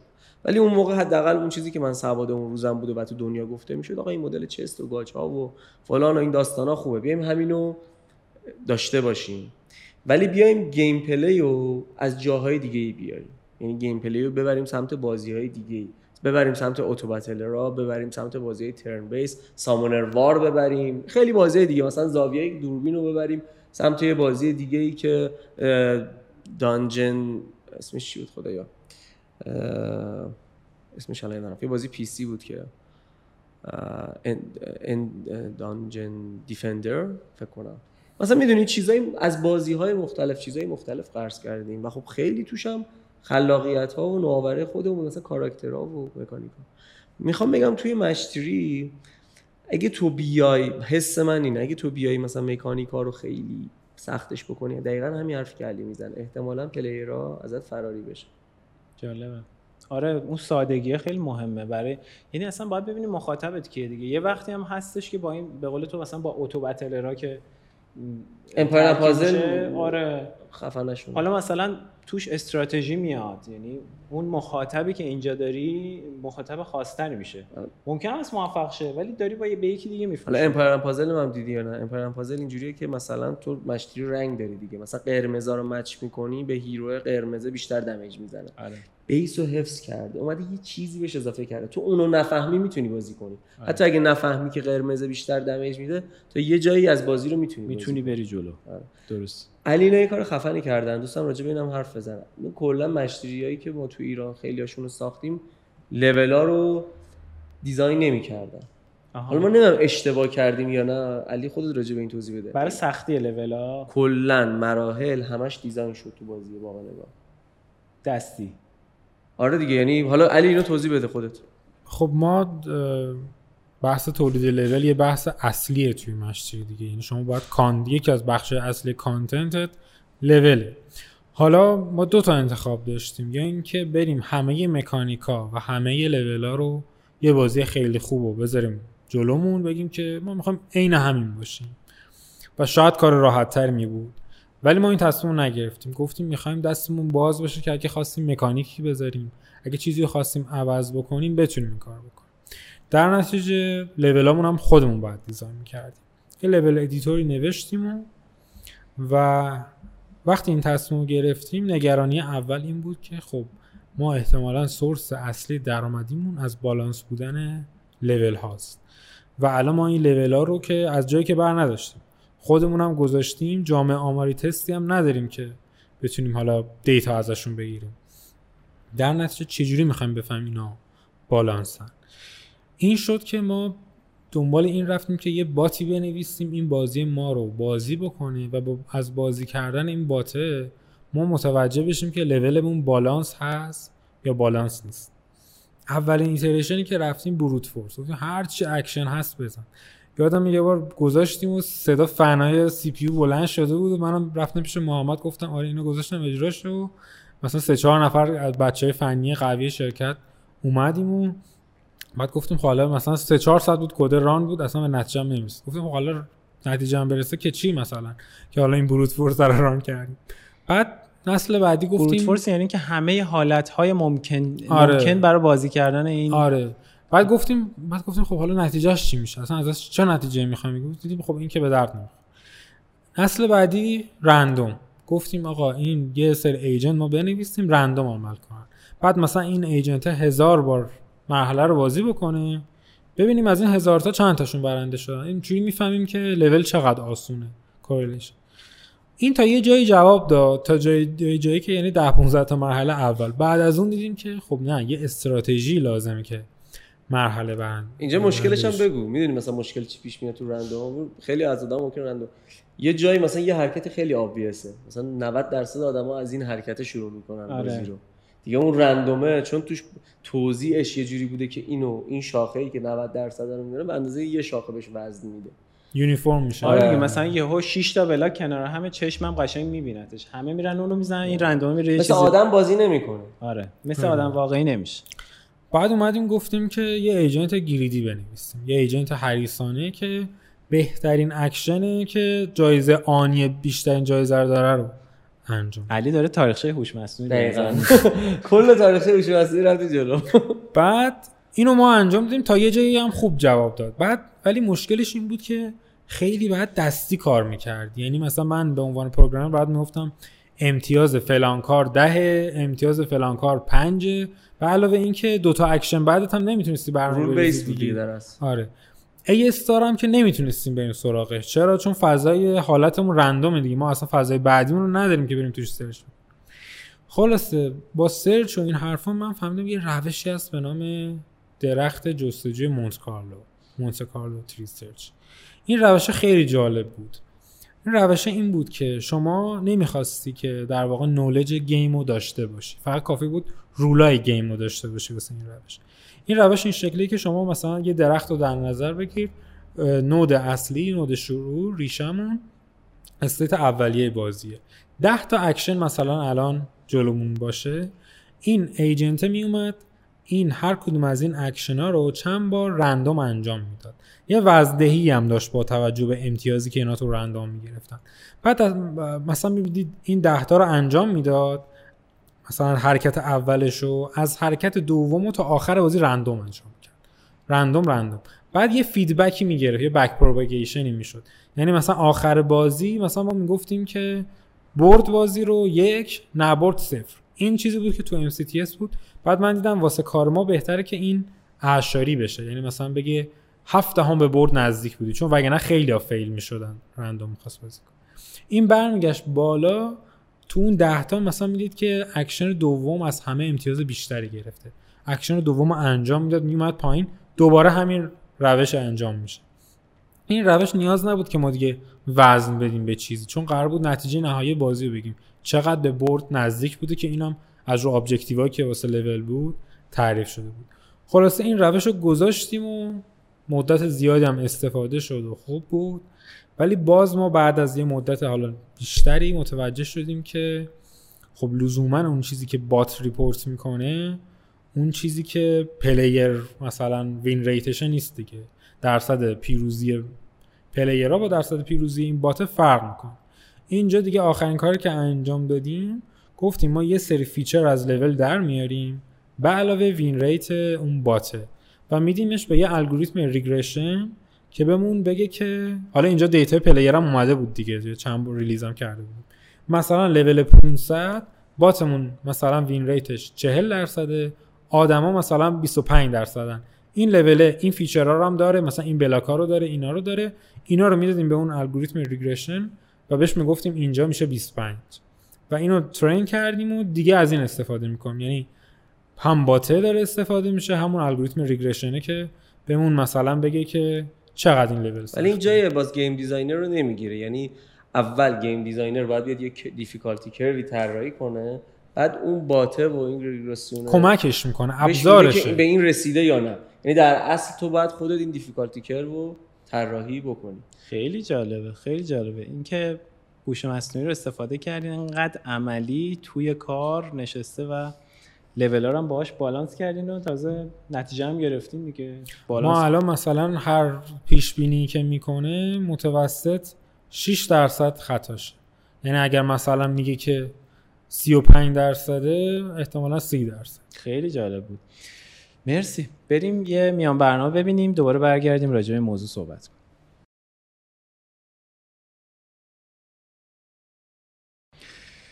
خب فکر می‌کنم که باغنگار الان انتشار جهانی هم شده. یه ذره راجب انتشارش تو ایران که چه فعالیتایی انجام دادین کاری که کردین چقدر تاثیر داشت و بعدش یه مقدار راجع این که الان به صورت جهانی هم وضعیتش چطوره چقدر از دانلودش از خارجه چقدرش ایرانه. یه مقدار بهم بگین. خب باغ نگار چون یه بازی کانتنت محوره ما توی یه برنامه‌ریزی منظم سعی کردیم توی یه بازه 45 روزه دیگه یه update جدید بدیم. حالا 45 تا دو ماه بعضی موقع دلیل تعطیلیا شده. هر update مون شامل مکانیک جدید match-3 میشه شامل لول های جدید میشه شامل داستان جدید هم میشه. ولی علاوه بر این همش feature هم اضافه کرد ما feature های social مثل clan و تیم سازی و اضافه کردیم. اینکه بتونی یه لولی از دوستتو رد بکنی. و این خیلی کمک کرد که عمق بازی برای یه سری بیشتر بشه. مثلا خیلی بازی رو بازی می‌کنن بابت گروهاش یعنی گروهاش خیلی جدیه. من می‌دونم که گروه های جدی وجود اینا رو اضافه کردین retention های بلند مدتتون چقدر افزایش بده کرد ایده ای دارین فکر می‌کنم خیلی retention نبود که تاثیر گرفت. بیشتر engagement بود که تاثیر گرفت. چون retention خود به خود بابت اینکه بازی داستانی بود خوب بود. یعنی اینکه یه آتشی داشتن. البته که تاثیر گذار بود. ولی الان من خاطرم نیست دقیقا که چقدر بودین مثلا. فاصله و رقابت گروهی خب بکندمون دیگه جدی شد خیلی جدی بردیمش جلو و معماریاشو چیدیم و کامپوننت های مختلفش رو دیگه خدمتتون عرض شد بعد این فیچرهای جدید و علی مثلا وقتی منتشر می‌کنین A/B test و اینا می‌کنید آره آره. ما کلا یه زمین A/B test مون رو سمت سرور خودمون تعریف کردیم یعنی کاربرا رو توی حالا دو سه چهار هر چند تا گروه که بخوایم می‌کنیم condition های مختلف داریم مثلا فقط رو new user یا فقط user هایی که توی region خاصی هستن می‌خوایم تست بریم مثلا تو این لول ها هستن می‌خوایم تست بریم و feature رو release می‌کنیم مثلا واسه یه گروه خاموش واسه یه گروه هست. ما اصلا جالبه بهتون بگم یه feature ی بازی match-3 دارن به نام win streak. که این شکلیه که شما اگر لول ها رو پشت سر هم ببرید یه bonus خیلی خوبی بهتون میدن ابتدای لول ها.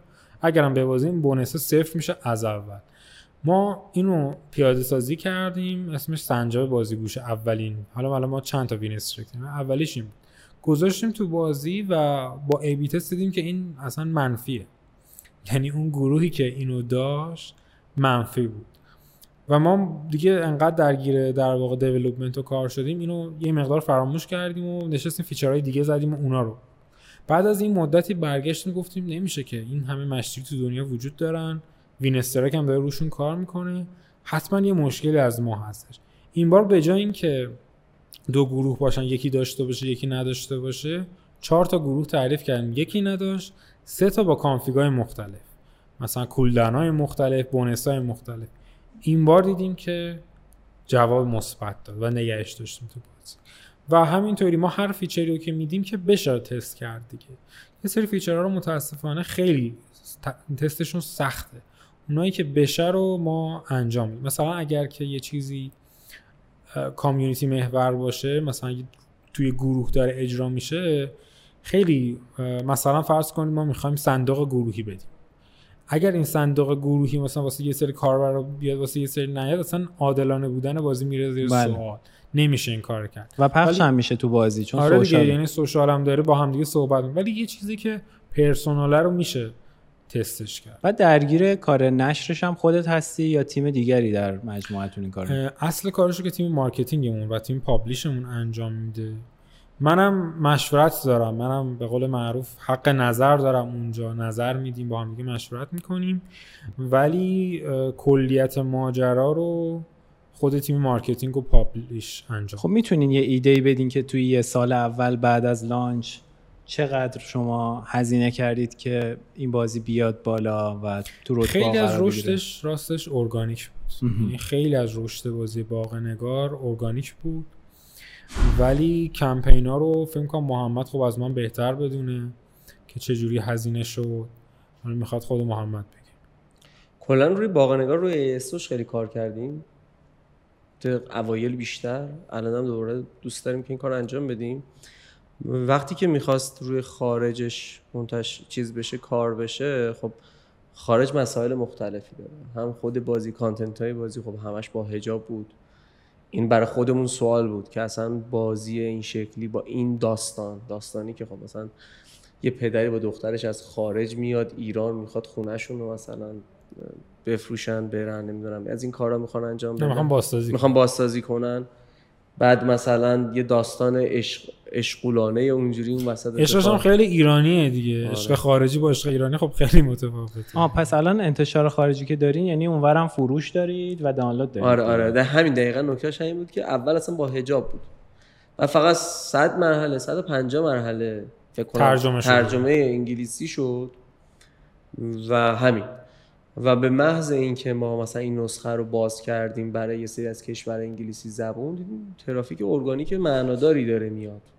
روزی مثلا چند هزار دانلود ارگانیک رسیده بود. خب این عدد عدد قابل توجهی بود و حتی فروش داشت. حالا اولش فروشش کم بود خورد خورد بیشتر شد. و بازی با هجاب بود با داستان و کلیشه های ایرانی بود و اینا. برامون جالب بود که خب اینا کیان از کجا دارن میان؟ یه سریاشون انگار مسلمانایی که مثلا توی کشورهای دیگه بودن. حالا هم از فیلیپین ما یوزر داشتیم هم از آلمان هم از آمریکا هم از استرالیا مالزی مثلا. مالزی. من چند وقت پیش دیدم مثلا از آفریقای جنوبی مثلا user آره. داره. حتی خریدم از آفریقای جنوبی داشتم. آفریقای جنوبی البته جای پیشرفته ای از نظر آره. سیستم پرداخت و اینا. آره آره جای خوبیه. و خب دیدیم که آره اینجوری و اینا براش کلی کمپین تعریف کردیم. مشکلی که داشت باغ نگار اینه که رشد غیر ارگانیک دادنش سخته. یعنی مثلا خب توی این ژانر سی پی آی بالاه مثلا تو آمریکا یهو میشه 3 دلار 4 دلار. سه دلار برای آره. جذب کاربر می‌دید آره بعضی وقتا به این عددا می‌رسه. حتی تو آی بالاتر. iOS که طبعا ولی اندروید سه دلار خوب آره مثلا رقمای این شکلی چون رقیبای جدی داره دیگه. این این ژانر ژانر شوخی برداری نیست. ولی خب الان مثلا ما ببینیم یوزرهایی دارن میان که از مثلا بازی هوم اسکیپ هم. مثلا هوم اسکیپ رو بازی کرده از اونجا داره میاد تو بازی واقع نگاه. این اتفاقات این شکلی هم میفته. خب یعنی شما داخل ایران که میگید ارگانیک رشد کرد یعنی خیلی نه نه هزینه- روگانیک نه هزینه هم کردیم. ولی مثلا فرض کن 60 70 درصد ترافیکش ارگانیک. آها. و خارج از ایران چی؟ اونجا هم یو ای کردین یا نه اونجا هم یو می کردیم هم داریم می‌کنیم ولی خیلی سخته براش یوزری گرفتن که آرای مثبت داشته باشه. آرای کمپین ها مثبت نیست. یه وقتهای مثبته تو یه خارج از. کشور خیلی نه. آره یه یه چیزی داره دیگه. هنوز اون حاشیه رو پیدا ن... ببین، مهم همینه. شما خیلی وقتا یه بازی به یه درآمدی می‌رسه. که بتونی scale up ش بکنی. مثلا یهو بشه 10 میلیون user. این کار سختیه. چیزی داره. سنگ محکی یا benchmark ی داره که مثلا یه بازی با این سبک LTVش چقدر باید باشه؟ حالا داخل ایرانشو که می‌تونین بگین که کمک می‌کنه به بقیه ولی خارج از من ایران گفتم دیگه وقتی شما CPI مثلا تو آمریکا 3 4 دلاره یه LTV هم باید همین قدر باشه. حالا کشور به کشور فرق می‌کنه. یعنی LTV اون بازی ها بالای 3 بعد دلار معمولا اینجور بازی long term ه یعنی مثلا خیلی طول می‌کشه تا ROI شون مثبت بشه. تو ایران چه چه عددی خوبه برای این بازی ها LTV فکر می‌کنم مثلا الان دیگه باید رو 200 تومن باشه. 200 تک تومن نه ARPDAU شون من دارم میگم. ARPDAU. ARPDAU شون باید رو 200 تومن باشه. LTV کلی شون چی؟ مثلا باید روی 2000 تومن اگه اشتباه نکنم کنم 3000 الان 3000 تومان باشه منطقی تره با توجه به هزینه CPI آخه باز ما کمپین های مختلف جاهای مختلف داریم دیگه. خیلی جاها 3000 تومنه خیلی جاها 2000 تومنه. K factor شون هم آخه مطرحه. الان باغ نگار جز بازیایی که مثلا خوب نصب می‌گیره. نصب گیرش خوبه. مثلا الان daily active user ش رو صد مثبت 100 هزار تاست. بعد شما اگر کمپین ها رو متوقف کنید اون K factor ه میفته یا نمیفته تاثیر داره. تاثیر داره ولی خب همچنان حتی اگر ما هیچ کمپینی هم نریم بازی ترافیک ارگانیکی داریم. واسه بازی واقعا این یه چیزی که من گفتم time to market اینجا هم خودش رو نشون میده. چرا؟ من اصلا کلا new user م تا حالا مشتری هم بازی نکردم. خب بازی کنم. چهار تا بازی جلومه. یکیش مثبت 5 میلیون یکیش 2 میلیون یکیش مثلا 20 هزار تاست. کدومو دانلود می‌کنم؟ اون 5 میلیونی احتمال اولین انتخابت. فکر کنم حتی خود مارکت هم اونو بالاتر نشون میده. یعنی این اینجا خب time to market یه جورایی که تو کدومشون؟ ولی؟ وقتی تبلیغ میری تو میای بالای اون دیگه. یعنی اگر LTV خیلی باید تبلیغ بری دیگه. این نقطه فراری داره دیگه. این نقطه فراره رو بهش رسیدن کار سختیه دیگه. کار راحتی خیلی نیستش. یعنی مثلا خیلی هم منچ ساختن ولی هیچ منچرز نشدن. هنوزم منچ داره ساخته حتی شاید feature های بیشتر هم داشته باشن. یعنی من دیدم feature هاش feature های یه سری بازی بیشتر هم هست کمتر نیست. ولی خب فعلا که نتونستم به موفقیت منچیکو برسن خیلی جالبه. منچرز. ما معمولا تو این اپیزودهای اخیر یه ذره منابع آموزشی و اینها و چیزهایی که مفید بوده هم معرفی می‌کنیم. خودت پیشنهادی داری؟ کتابی اخیرا خوندی؟ جالب بوده باشه که بخوای معرفی کنی. چه تو حوزه فنی چه غیر فنی؟ یکیشو که در خلال صحبتام گفتم اگه دید فنی خیلی خوب پایه‌ای می‌خوایم کتاب Game Engine Architecture کتاب خوبیه. یه منبع دیگه ای که فکر کنم خیلی miss میشه خوندن کدهای open source دیگران یعنی این به من خود من خیلی کمک کرده که چون می‌بینی واقعا اون چیزی که پیاده شده و داره کار می‌کنه چجوری پیاده شده؟ چه, چه کدی مثلا الان چه کدی خوبه برن بخونن کسی که گیم دیولپرن؟ پروژه های اوپن سورس سمپل های خود یونیتی خیلی خوبه مثلا بخونن. مثلا من یادم اون زمان که دوران انجین نویسیم بود شروع کرده بودم انجین های اوپن سورس رو خوندن. و کلا هم فکر می‌کنم که شما اگر دنبال دانش باشی منبع خیلی زیاده. یعنی یوتیوب الان پر منبع می‌تونید از یوتیوب استفاده بکنید کتابم الا ماشاءالله هست. من خودم مثلا برای سی شارپ یه دونه پرو سی شارپ دات نت رو مثلا خودم مطالعه کردم. برای سی پلاس پلاس کتابای Primer Plus رو خوندم. C++ Primer Plus رو خوندم. اگر کلا راجع به بازی سازی هم می‌خوان مثلا بخونن و نه حالا فنی کلی ببینن داستانش چی بوده. خب فکر کنم کتاب معروف Masters of Doom خیلی کتاب جالبی باشه. اگر خلاقیتی مثلا بخوایم نگاه بکنیم کتاب Creativity Inc که فکر کنم راجع پیکسار بود. اگه خاطرم باشه خونده بودم. اون خیلی مثلا کتاب جالبیه. اینا چیزایی که خب جالبن آدم می‌تونه استفاده کنه ازشون ولی در هر صورت میگم اگر کسی دنبال یادگیری باشه فکر می‌کنم که انقدر منبع زیاده که خیلی دیگه مثل قدیم نیست بگیم یه کتاب وجود داره و بعد بریم فقط همون کتاب رو بخونیم. آره. منبع زیاده که میشه پیدا ولی یه سوالی مزد دارم. تو جز اون بچه های فنی بودی که نرفتی از ایران؟ و نمی‌دونم حالا می‌خوای بری یا نه. ولی حالا ما اتفاقا تو برنامه هست که با بچههایی که رفتن هم مصاحبه بکنیم ببینیم شرایطشون اونا چجوریه. احتمالا خیلی الان تو این دوراییه هستن یعنی ما همیشه احتمالا هممون تو این دوراییه هستیم که بمونیم تو ایران کار بکنیم یا نه. می‌خوام ببینم از نقطه نظر تویی که موندی تو ایران و یه موفقیت خوبی به دست آوردی فکر می‌کنی اگر از ایران مثلا پنج سال پیش می‌رفتی شرایطت بهتر بود یا الان بهتره یا کلا این نظرت راجع به این کانسپت چیه؟ ببین نمی‌دونم شرایطم چی می‌شد. واقعا خیلی انتظاییه. ولی من سعی کردم تو هر نقطه‌ای که بودم انتخاب درستی که به نظر خودم بود رو انجام بدم. یعنی پشیمونی ندارم. چون اون لحظه فکر می‌کردم این انتخاب درست انتخاب دیگه. و کمم نبوده زمانه که یه وقت تصمیم داشتم از گیم برم بیرون.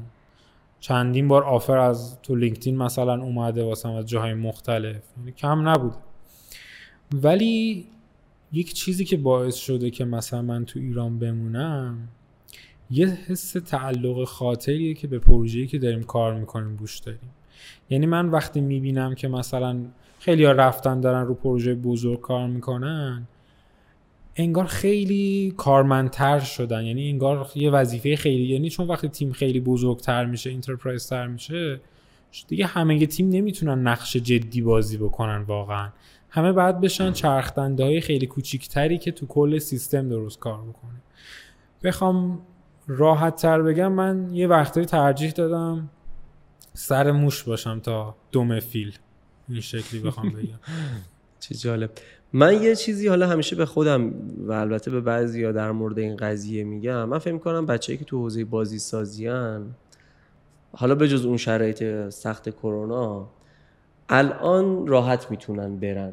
حتی بچه های دیگه ای که تو حوزه tech هستن مثلا فاصله رفتنشون سه ماهه. خیلی باشه یک سال. و این به نظرم این چیز رو میده این point رو میده و حتی خیلی کسایی که تو حوزه game هم نیستن و حتی آدمای عادی که مثلا متخصص هم نیستن. اینو میده که انگار ما الان اگر از ایران نرفتیم انگار ایران رو انتخاب کردیم. ولی اینو به چشم انتخاب نمی‌بینیم. احساس می‌کنیم ما اینجا مثلا گیر افتادیم مثلا مجبوریم. اینجا مجبوریم بمونیم و این باعث میشه که نه زندگیمون لذت ببریم نه بتونیم اون کار خوبه رو بکنیم. من خودم همیشه فکر می‌کنم که اوکی من دارم میام کره زمین و امروز ایران رو انتخاب کردم. همه مشکلاتش هم می‌دونم. می‌دونم اینجا مشکلات اجتماعی دارم تحریم دارم. یه سری مسائل اقتصادی هست و خیلی مسائل دیگه ای که ما می‌دونیم. ولی من پیش خودم میگم آقا من می‌تونم برم یا نه؟ آره می‌تونم برم. ف- چقدر شیش ماه دیگه می‌تونم مثلا اروپا باشم. پس من اگر ایران رو انتخاب کردم انگار من همین امروز از مریخ اومدم کره زمین و ایران رو انتخاب کردم به عنوان جایی که می‌خوام زندگی کنم. پس دیگه نه کسی رو سرزنش کنم نه کسی رو بهش قور بزنم و بپذیرم که آقا من با همه این شرایط حتی اگه دلیل خانوادگی دارم حتی اگه دلیلای احساسی و فلان و اینا دارم بالاخره انتخاب من بوده. اینو به عنوان انتخاب خودم اگر بپذیرم هم توی مسئولیت های اجتماعی هم توی مسئولیت های کاری انگار بهتر می‌تونم نقش ایفا بکنم و اصلا بیشتر از زندگی زندگی بیشتر لذت می‌بری وقتی که اینجوری نگاه کنی. آدم وقتی قور می‌زنه همش توی حس مجبور بودن و ما چه بدبختی هستیم و اینا هست اونجوری که باید لذت نمی‌بره. اصلا کلا هرس خوردن واسه چیزی که کنترلش دست آدم نیست خیلی کار بیهوده ایه به نظرم. آدم باید فقط راجع به چیزی هرس بزنه که کنترلش دست خودته. به قول محمد یا انتخاب می‌کنیم از ایران بریم یا انتخاب می‌کنیم که بمونیم. وقتی انتخاب کردیم ایران بمونیم یه سری مشکلات سخت افزاری داریم که تو ایران هست. کاری می‌تونیم بابتش بکنیم. اگر آره خب بکنیم. اگر نه نه بهش فکر بکنیم نه راجبش قور بزنیم واقعا. به هدفمون فکر کنیم. بعدم یه نکته که هست اینه که ما از داخل ایران بالاخره یه ارتباطاتی داریم دوستانی داریم مهری داریم فرهنگی داریم. که این شاید اتفاقا نقطه قوت ما باشه که بتونیم یه کار موفق بکنیم. یعنی اگر اتفاقاتی که واسه کشور ترکیه افتاده من به نظرم کشور ترکیه از کشور ما مثلا آدماش باهوشتر نیستن یا فرهنگش اونقدر با ما تفاوت نداره. صرفا یه سری تفاوتات ریز سخت افزاری داره که من به نظرم بچه های ایران با استعدادی که دارن می‌تونن اونو گپ رو در واقع بپوشونن. و ما فکر می‌کنم که اگر یه مقدار تلاش بکنیم به یه نقطه فراری اصطلاحا می‌رسیم. یه محصولات موفقی در اسکیل جهانی خواهیم داشت که متوجه میشیم از ایران هم آره میشه خیلی کار خوبی کرد. خیلی به تو حوزه بازی سازی مخصوصا تو حوزه آره. بازی سازی که مرزا خیلی مرزای اینجوری فیزیکی نیست. واقعا میشه یعنی- کار آره یعنی یه حوزه مثل entertainment به خصوص بازی شما مرز جغرافیایی اونقدر نداری دیگه. یعنی globalization برات خیلی راحت تره تا اینکه یه سرویسی مثلا مثل تاکسی اینترنتی رو بخوای توی کشور دیگه آره سرویس دیگه بدی. همین اپیزود قبلی ما کاور رو داشتیم که عملا داشتن یه بازی خیلی معروف تو تاپ چارت توی کشور غربی آمریکا و اینها دارن. با وجود همه تحریم ها از قزوین. آره از قزوین. استودیو کاسپیان و خیلی جالبه دیگه. اینکه میشه همچین کاری کرد.